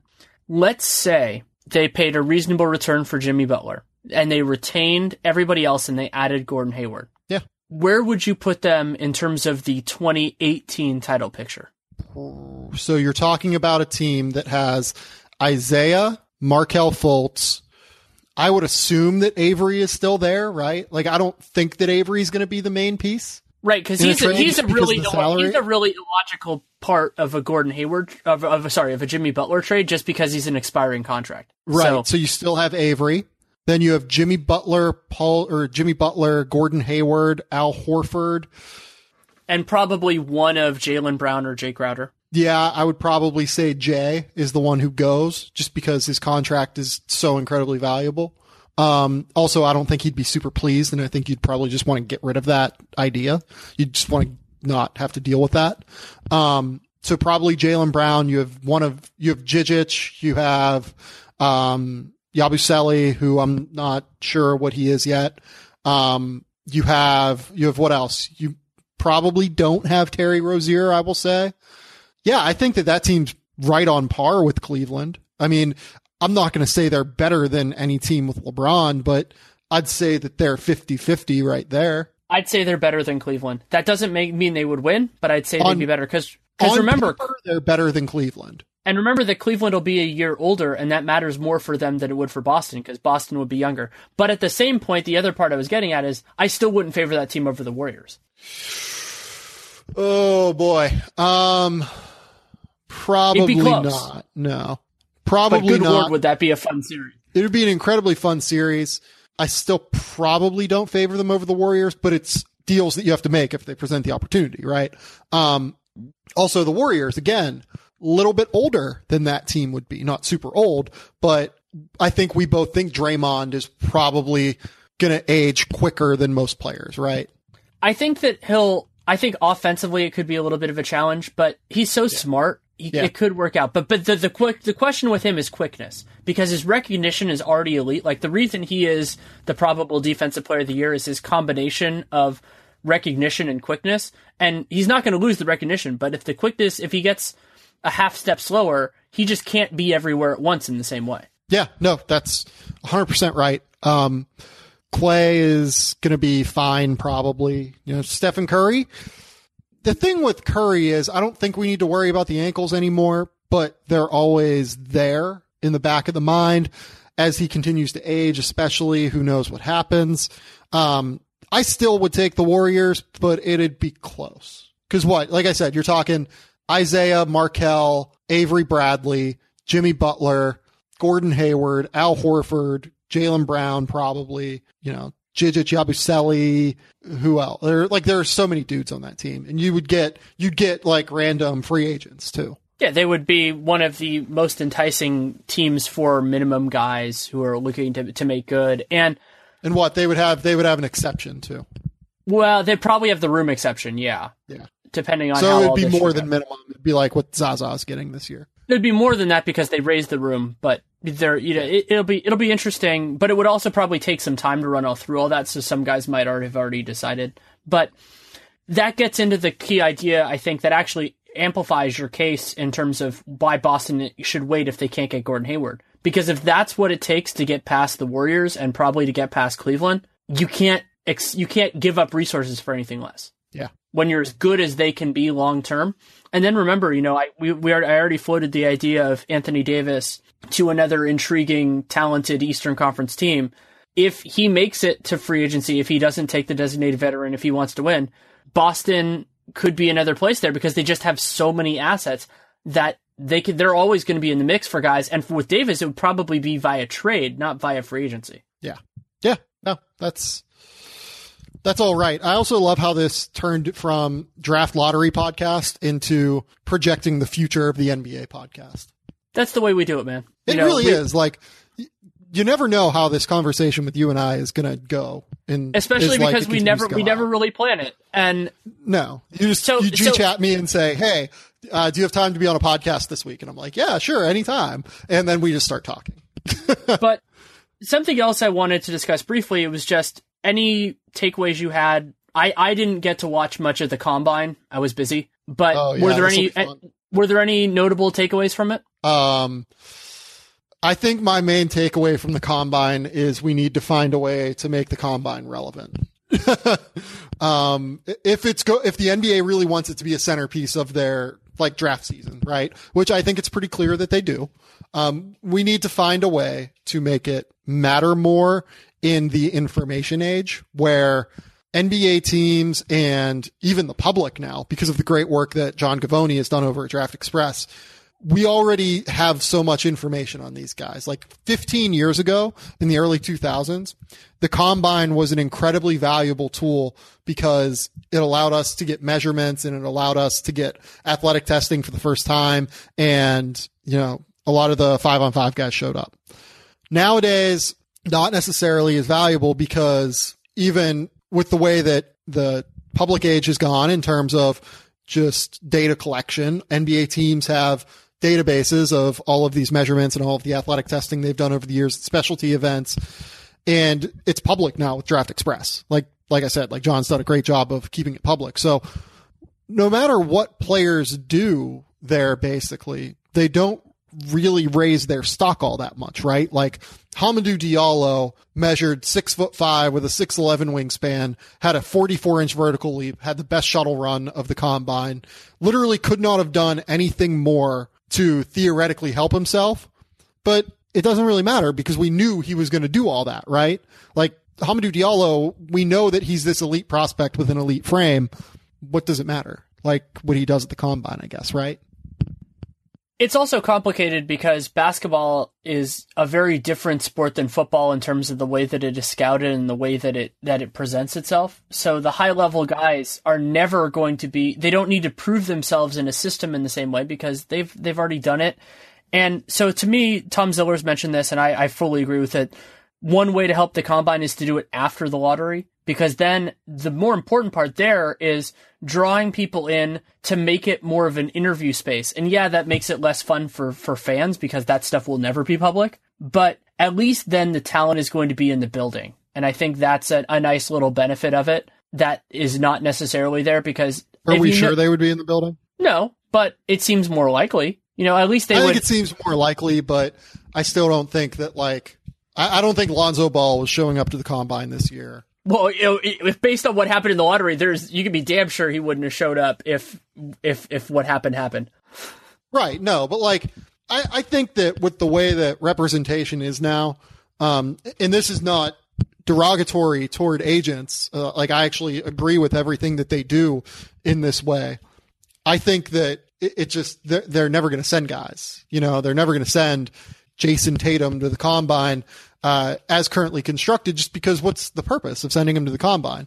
One thing that Paul Flannery, uh, it was me, him, and Ricky O'Donnell talking, and his idea was if you don't go to the combine, you can't go to the draft. I thought that was an interesting idea. It's not like I, I feel like everyone wants to go to draft night, right? So, or at least in the NBA, it's a lot more um, prevalent that you want to do that versus the NFL, where like it's not necessarily as big a deal.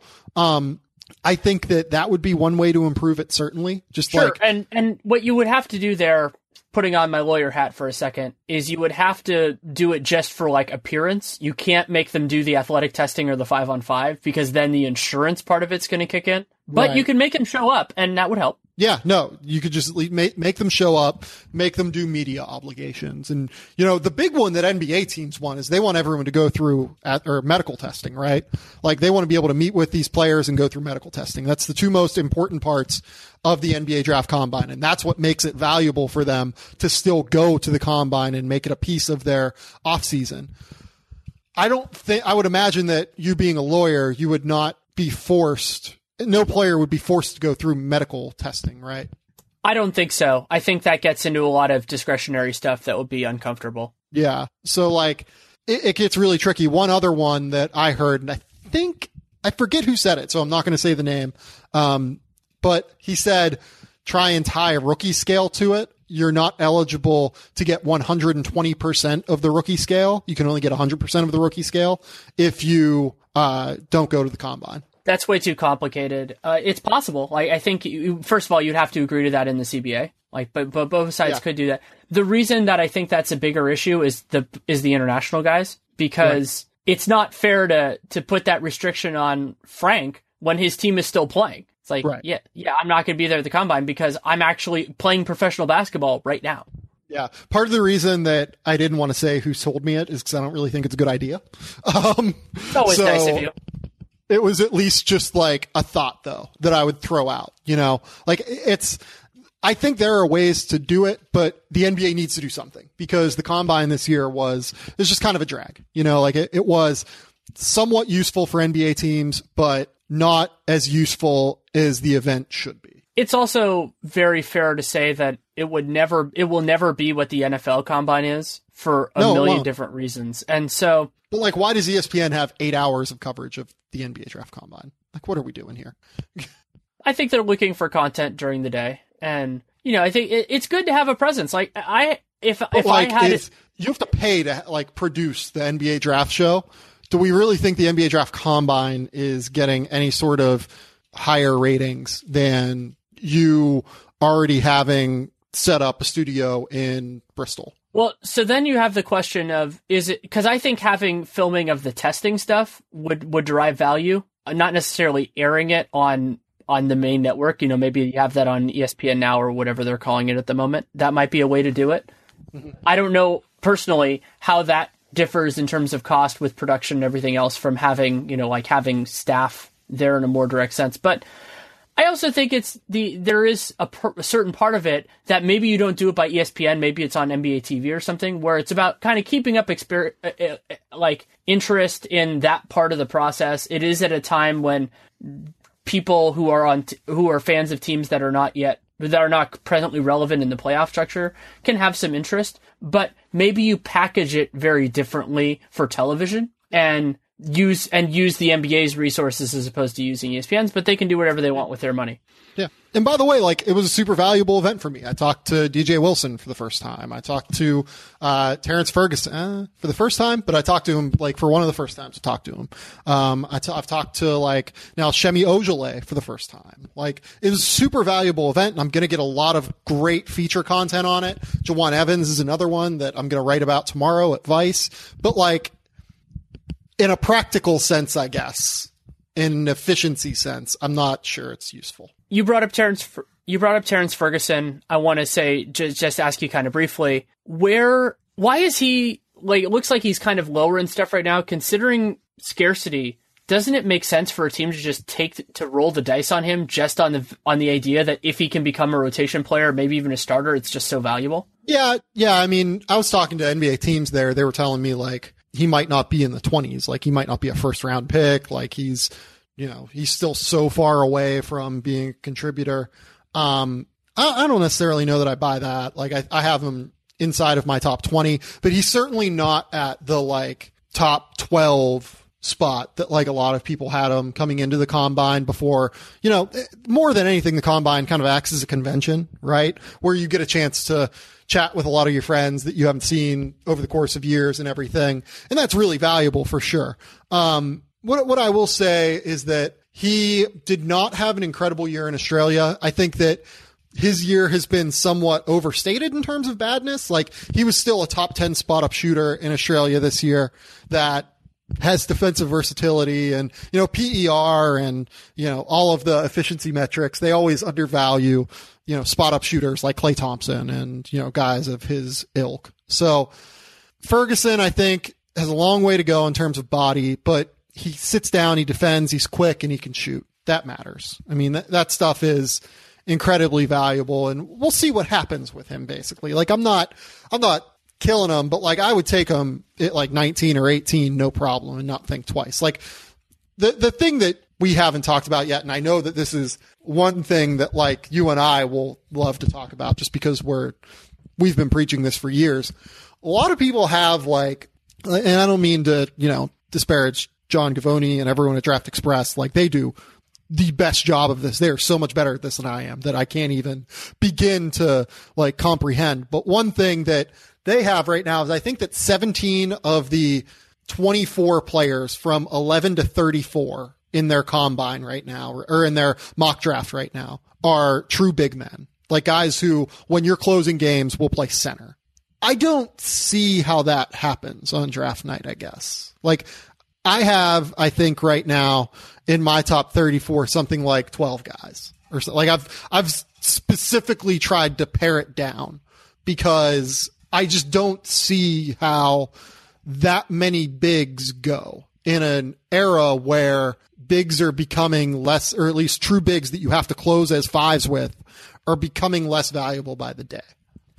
And you can even think back to last year. First two picks of the second round were Deyonta Davis and Zubac. Both yes. those guys, you could make a very easy argument were first round talents, but part of the reason they fell was because of the lack of positional scarcity. And they fell. Cheick Diallo was third. And, you know, all those guys are, yeah, I, I, would say all those guys have given you reasons for their teams to be happy with those selections. But the it's why guys like Malachi Richardson went up into the first round. It's why, right. you know, yeah. I mean, and Timothy and so like, the first round look, pick. If you look at the, if you look at last year's draft and just how few swingmen were available. So I'm going to count Brogdon as a one, which is complicated. But Zagorak, I'd, I'd, I would count him as a swingman because I don't think we knew he was going to be a one coming into okay, last year. that's fair. So Zagorak, Pat McCaw, Brogdon, Whitehead, I guess. I'd count Whitehead as a guard, Isaia Cordinier, and then probably a guard as well. and then Zipser. Jake that- Layman probably. Yeah, I consider Layman a four, but yeah, I mean, Um, uh. Binge, and then, but like Um, that's th- that list is so thin, and that's why you have to take those guys high because I mean, and and McCaw and Why I Brogdon- Zipser rated as a first rounder last year. yeah, and I think your your ruling on that was correct. But I mean, athletic guys that can shoot are scarce in today's NBA. so I think I think you're right that that will change. But of course, you know, it's a, it's a, it's a, I I always think of mocks at this point with so much time left as being more kind of like a rankings that are slightly ad- slightly adjusted based on team needs, and then once you start getting that intel in, it'll change. Now, if if we're saying that on June 10th, Yeah. then we'll be It's a having little bit weird. We'll be having a different conversation, but Like the wings that I have moved up a little bit higher than where I think most people have them right now. I probably have Ferguson a little bit higher. I definitely have Diallo a little bit higher. I have Semi Ojeleye a little bit higher, even though he kind of profiles more as a four, but he's still good. Um, I have Derrick White higher from Colorado. I have Josh Hart higher. Um, that's probably what about Dillon it. Brooks? I don't think Dillon Brooks is an NBA player. Okay, good to know. Um, I, like, so we talk about like who do you guard on the NBA level? I, I don't. He he's going to be best off guarding fours, but he's six six with a six six wingspan, and he's not like super powerful. You know, like he's not Jae Crowder whenever it comes to you know having short arms, but strength wise, you know. So I, I'm not like super duper high on him. That makes sense. I have Like- one more. I, I w- is there anything else in terms of like the way this is kind of shaping up that you feel like we need to talk about? And then there's one other question I want to ask you. Hmm. Well, what, what's happening with Harry Giles? I like the I like the have point to guards a lot. Um, Okay. I- I'll say I'll say the point guards first. I like the point guards more than I think most people do, even beyond the top level. Right? Like I'm higher on Jawun Evans than a lot of people are. I have him as top 20 player. I have, um, you know, Frank Mason is like a top 35 player, like top 40 level player. I have Monte Morris as a top 40 player. Um, you know, even guys like I, I'm not higher on Andrew Jones and Edmond Sumner and Kobe Simmons, like those guys. But I think that the three Big 12 point guards are going to give this draft like the kick in the ass it kind of needs to get the backup point guard position uh, stronger in today's NBA. But let's talk about Harry Giles. Um, Harry Giles, no one knows. It's so wild to, to have to have a player with that much talent that is just such a big question mark. It's it's why it's kind of like Scal, but a very different case. It, it's like Scal, except where we don't know how he's going to medically test. We don't know how he is going to, uh, how he is going to like grade out athletically whenever they get them, whenever teams get them in for individual workouts where like they put them through their scheme and everything. Um, we don't know how he is going to be in terms of confidence levels. Every single thing is a question mark right now with Harry Giles, and I feel terrible for the kid. It also makes total sense for him if he's worried at all about how that could shake out to do that work more on a team setting because then it's more private. Even if it does come out a little bit through leaks or whatever, and there will be, I think there will be some devastating ones on him just because it's tactically advantageous, even if a team likes him, to just be like, oh, he was so disappointing or something like that. But Well, I mean- the, what's going to happen is, is someone's going to get a report of his medical medical stuff, um, just like how we kind of did last year with Denzel Valentine. And you know, trust me, I was trying to report the Denzel Valentine thing, and ultimately decided not to go with it. Um, it's going to come out. It, it, like it's just going to happen, and I feel really bad for the kid. So the last question I, I wanted to ask you is a is a basic clarification one. I I would prefer not to get into a lot of the other big picture parts of it, but as a draft expert, will LaVar Ball's LaVar Ballness hurt Lonzo Ball either his draft stock or him as a professional?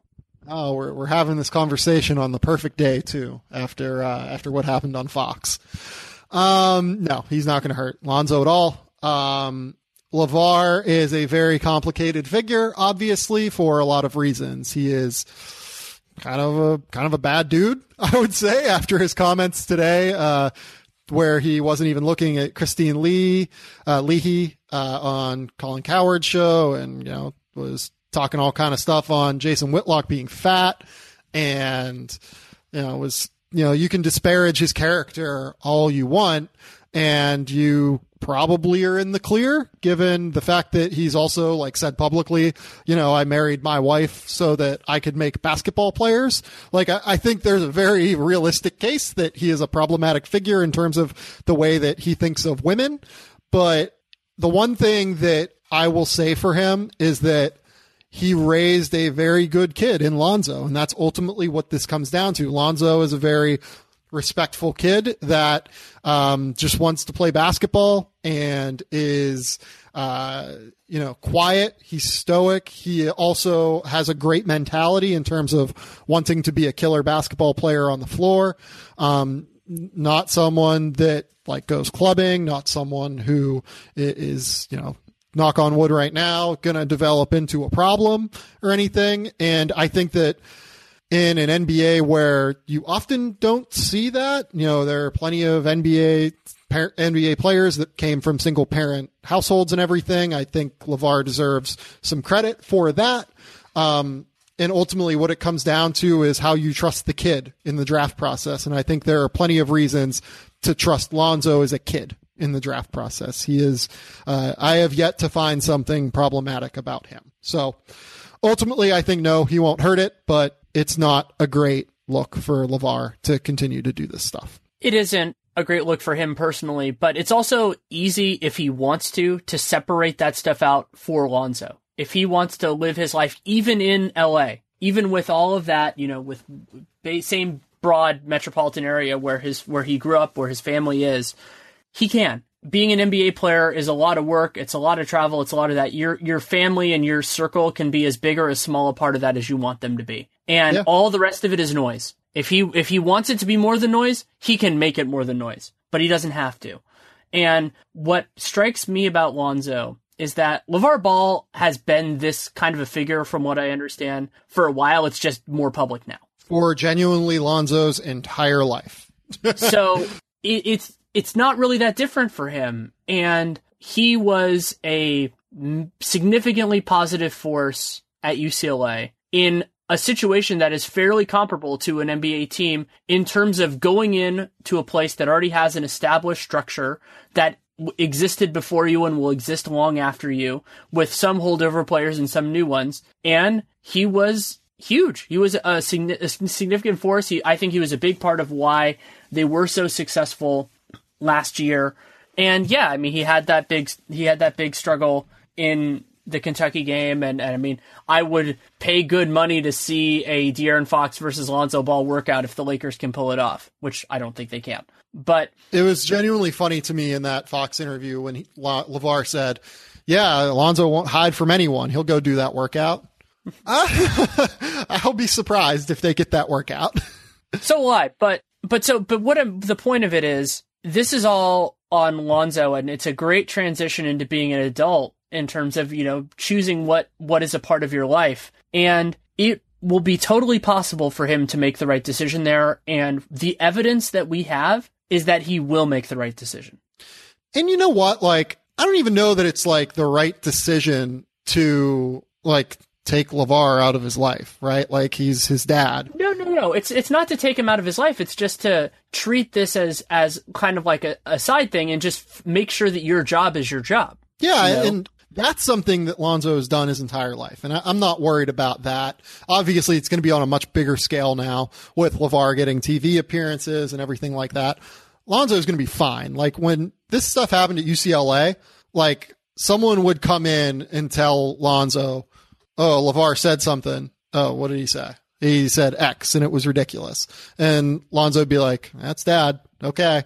And then like everyone, everyone on UCLA's team, like as far as I know, no one had a problem with Lonzo. Like no, TJ Leaf was asked this at the combine. He was like, no, I love Lonzo. He's one of my best friends. And, you know, LaVar's fine. Like, he's a good dude. Like, I've, every time I met him, he's fine. So, like, I don't think it's going to be a problem with the team. I don't, like, LaVar wasn't in their, like, locker room, like, being helicopter dad or whatever. Like, the end, the parents in the NBA are so separated from the, like, player in the NBA, right? And, LaVar still has like one kid in high school, still has, you know, a mother who, you know, Ramona Shelburne got the story this weekend. You know, his wife just had a stroke. So like he's going to have to be devoting time there, obviously. Like it's, it's not going to be a situation, in my opinion, where it's going to continue to be this loud throughout Lonzo's entire career. I think that this is a pre-draft thing only. Um, and as Lonzo settles into his career, there are just going to be so many other things going on with what's going on with Big Baller Brand and what's going on with their family that it's going to be. I think it's going to be fine. And you know, you know, honestly, hopefully, also like Tina Ball. Hopefully, Tina Ball gets healthy because I think that should be said as well. Absolutely, and best wishes to her. But the other part of this that I find intriguing and we could call it amusing is the father son dynamic that matters in the NBA is the one that happens in the same city on the other team. Doc Rivers, Austin Rivers, coach, player, GM, player, that matters because that affects the contracts, that affects playing time, that affects everything else. If unless Lonzo is going to be in the locker room and stuff after games, the Lakers can completely like the Lakers can insulate themselves as well. Yeah. And, and that's, that's what'll happen. Yeah, I assume so. I mean, teams teams are prepared for this sort of thing, even if they don't have to deal with it very often. I mean, the the families are very close to that sort of stuff, but they're not they're not in the mix unless the unless the team kind of wants it to be. Yeah, no, and, and LaVar is. You know, I, I have some significant questions about LaVar's personality, certainly, but he is not going to jeopardize Lonzo's career. Like if the Lakers or whoever takes him says this is becoming a problem, it'll be taken care of and it'll be it'll stop being a problem basically. One more quick thing because you know I love French big men. What do you think about Jonathan Jeanne's combine? John John. Um interesting. He's better he looked better than any time I'd seen him on tape. I'll say that. Like I was not like a huge fan of his.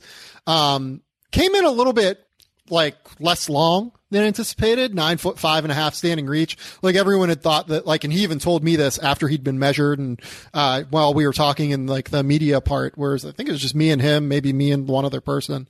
Um, he was like, yeah, I have like a seven foot nine wingspan. And I was like, well, he just got measured at like seven, six. So, uh, definitely a little bit shorter in terms of arm length than we thought. Two inch shorter standing reach than Rudy Gobert. Um, little bit more fluid and skilled offensively at this stage than Rudy was. I don't think they're going to be similar players though.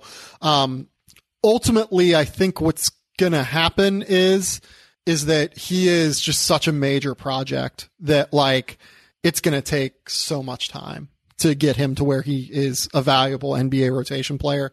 Like he's just so skinny. He's going to get beat up, I think, in the NBA, um, right now. But if you draft him, you're hoping for three years down the road, you have a valuable rotation player. And then maybe four or five years down the road, you have a guy that can be a legitimate starter or something. I don't know. I mean, I'm not the biggest fan of Project Big Men in general, so I have him as a second round grade, but I wouldn't be surprised if a team takes him in the first. Considering how far away it sounds like he is, I actually like those guys going with the last few picks of the first round because getting that fourth year of team control before you have yeah. to make a decision is massive. But the, the, problem with that is, though, I'm sorry to cut you go off. Ahead. Is that the uh, he wants he told me that his preference would be to come over immediately instead of waiting. I'm okay with and that. And I think it would be best for his development, certainly, to be over here. But you also are essentially punting on the first, maybe even the second year of his rookie scale contract, right? But that's a look. You can do that. I, I don't have a real problem with that when you consider the everything everything else of it. And remember, so the guy who I think of for this, partially because you know it's the team that I spend the most time around, is Festus Ezeli. Mm-hmm. The Warriors benefited so much from drafting Ezeli 30th and Draymond Green in the second round because yes, that gave them an extra year to figure out what Ezeli was, and they knew. Granted, they had to pay Draymond earlier, but they knew they knew what they were getting with him. And so it worked out so much better that way than if it was the reverse, even if they would have gotten another cost controlled year of Draymond Green. Yeah. That's right. That's true. I feel like that's more than enough. So thank you so much for taking the time. I think my body is genuinely weak. Like I have only had uh, my girlfriend, as I think I've said on this podcast before, is from Australia, and her parents were in town and brought back crumpets. So all I had today was an apple and a crumpet, and it's now like 1.30, and my body is slowly but surely shutting down. well, I appreciate you letting it shut down for this, and I'm sure we'll t- I'm sure we'll talk at some point in the near future. Yeah, we'll probably do something pre or post draft. So uh, I'm looking forward to it. Thanks, Danny.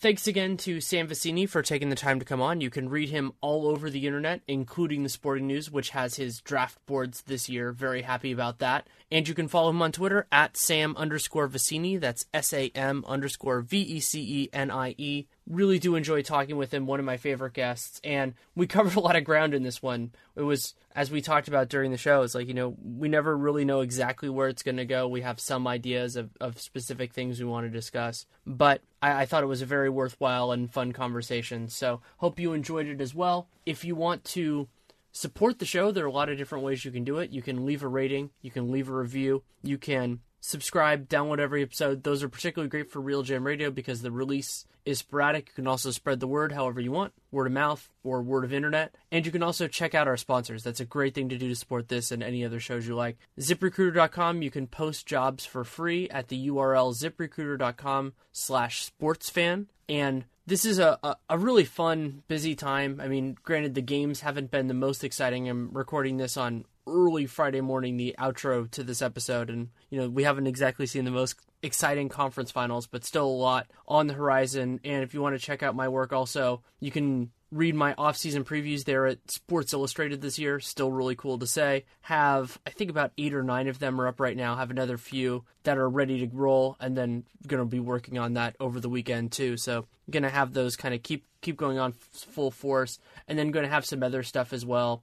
I I get inspired all the time, and it's just when I have the time to write. So I want to do something on designated veteran extensions, and then of course you can check out Dunked On, which I do with Nate Duncan, and we actually just had our first Patreon subscriber only mailbag. So we did over an hour of just questions that this that subscriber sent us, and you can get that patreon.com slash Duncan Leroux. You can check that out. We have other exclusive content too, but I think that's the big thing that people want, our exclusive podcast. So we we we dropped one of those today. It was fun to do that. And so I'm gonna have a new RealGM Radio next week. Depending on the timing of these series, it might actually be an NBA Finals preview. It really is going to depend on how all this works out might do some team specific stuff based on the lottery, but I also might want to wait a little bit, especially because some of the teams like the Celtics just there's a lot going on. So we'll have to figure all that out, but lots of time to do so. So thank you so much for listening. If you have any feedback, good, bad, or indifferent, Danny Leroux NBA at gmail.com, at Danny Leroux on Twitter. If you take the time to write it, I will take the time to read it. No promises that I'll respond, but I try.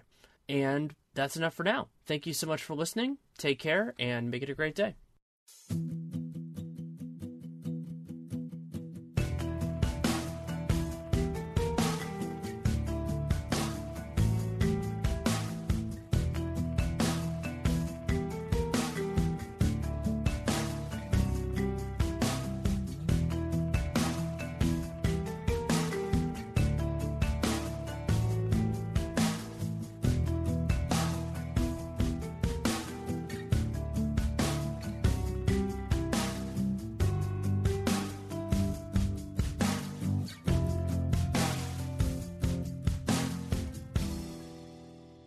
Thunderstruck. Adjective. Shocked and amazed by the power of carnival fun. It's what happens when you ride Bolt, the world's first seacoaster. When you island hop till you drop. Thunderstruck! When you book four massages back to back. Back to back. Get Thunderstruck starting at 289 Carnival. Choose fun. Cruises are in U.S. dollars per person, double occupancy. Taxes, fees, and port expense additional. Restrictions apply. Full details on carnival.com. Ships registry, Bahamas, Panama. You want to go. Yes. Go travel, go explore, go find a new city, go reconnect with friends, go have fun. That's why we created OnGo, the trusted rapid COVID 19 self test. OnGo gives you accurate COVID test results and peace of mind in just minutes. So, anywhere you go, you know. You'll know if you're COVID 19 free, and you'll know you're protecting loved ones. OnGo is readily available at letsongo.com, Amazon, Walgreens, or Walmart.com. Use promo code ONGO15 for 15% off at letsongo.com today.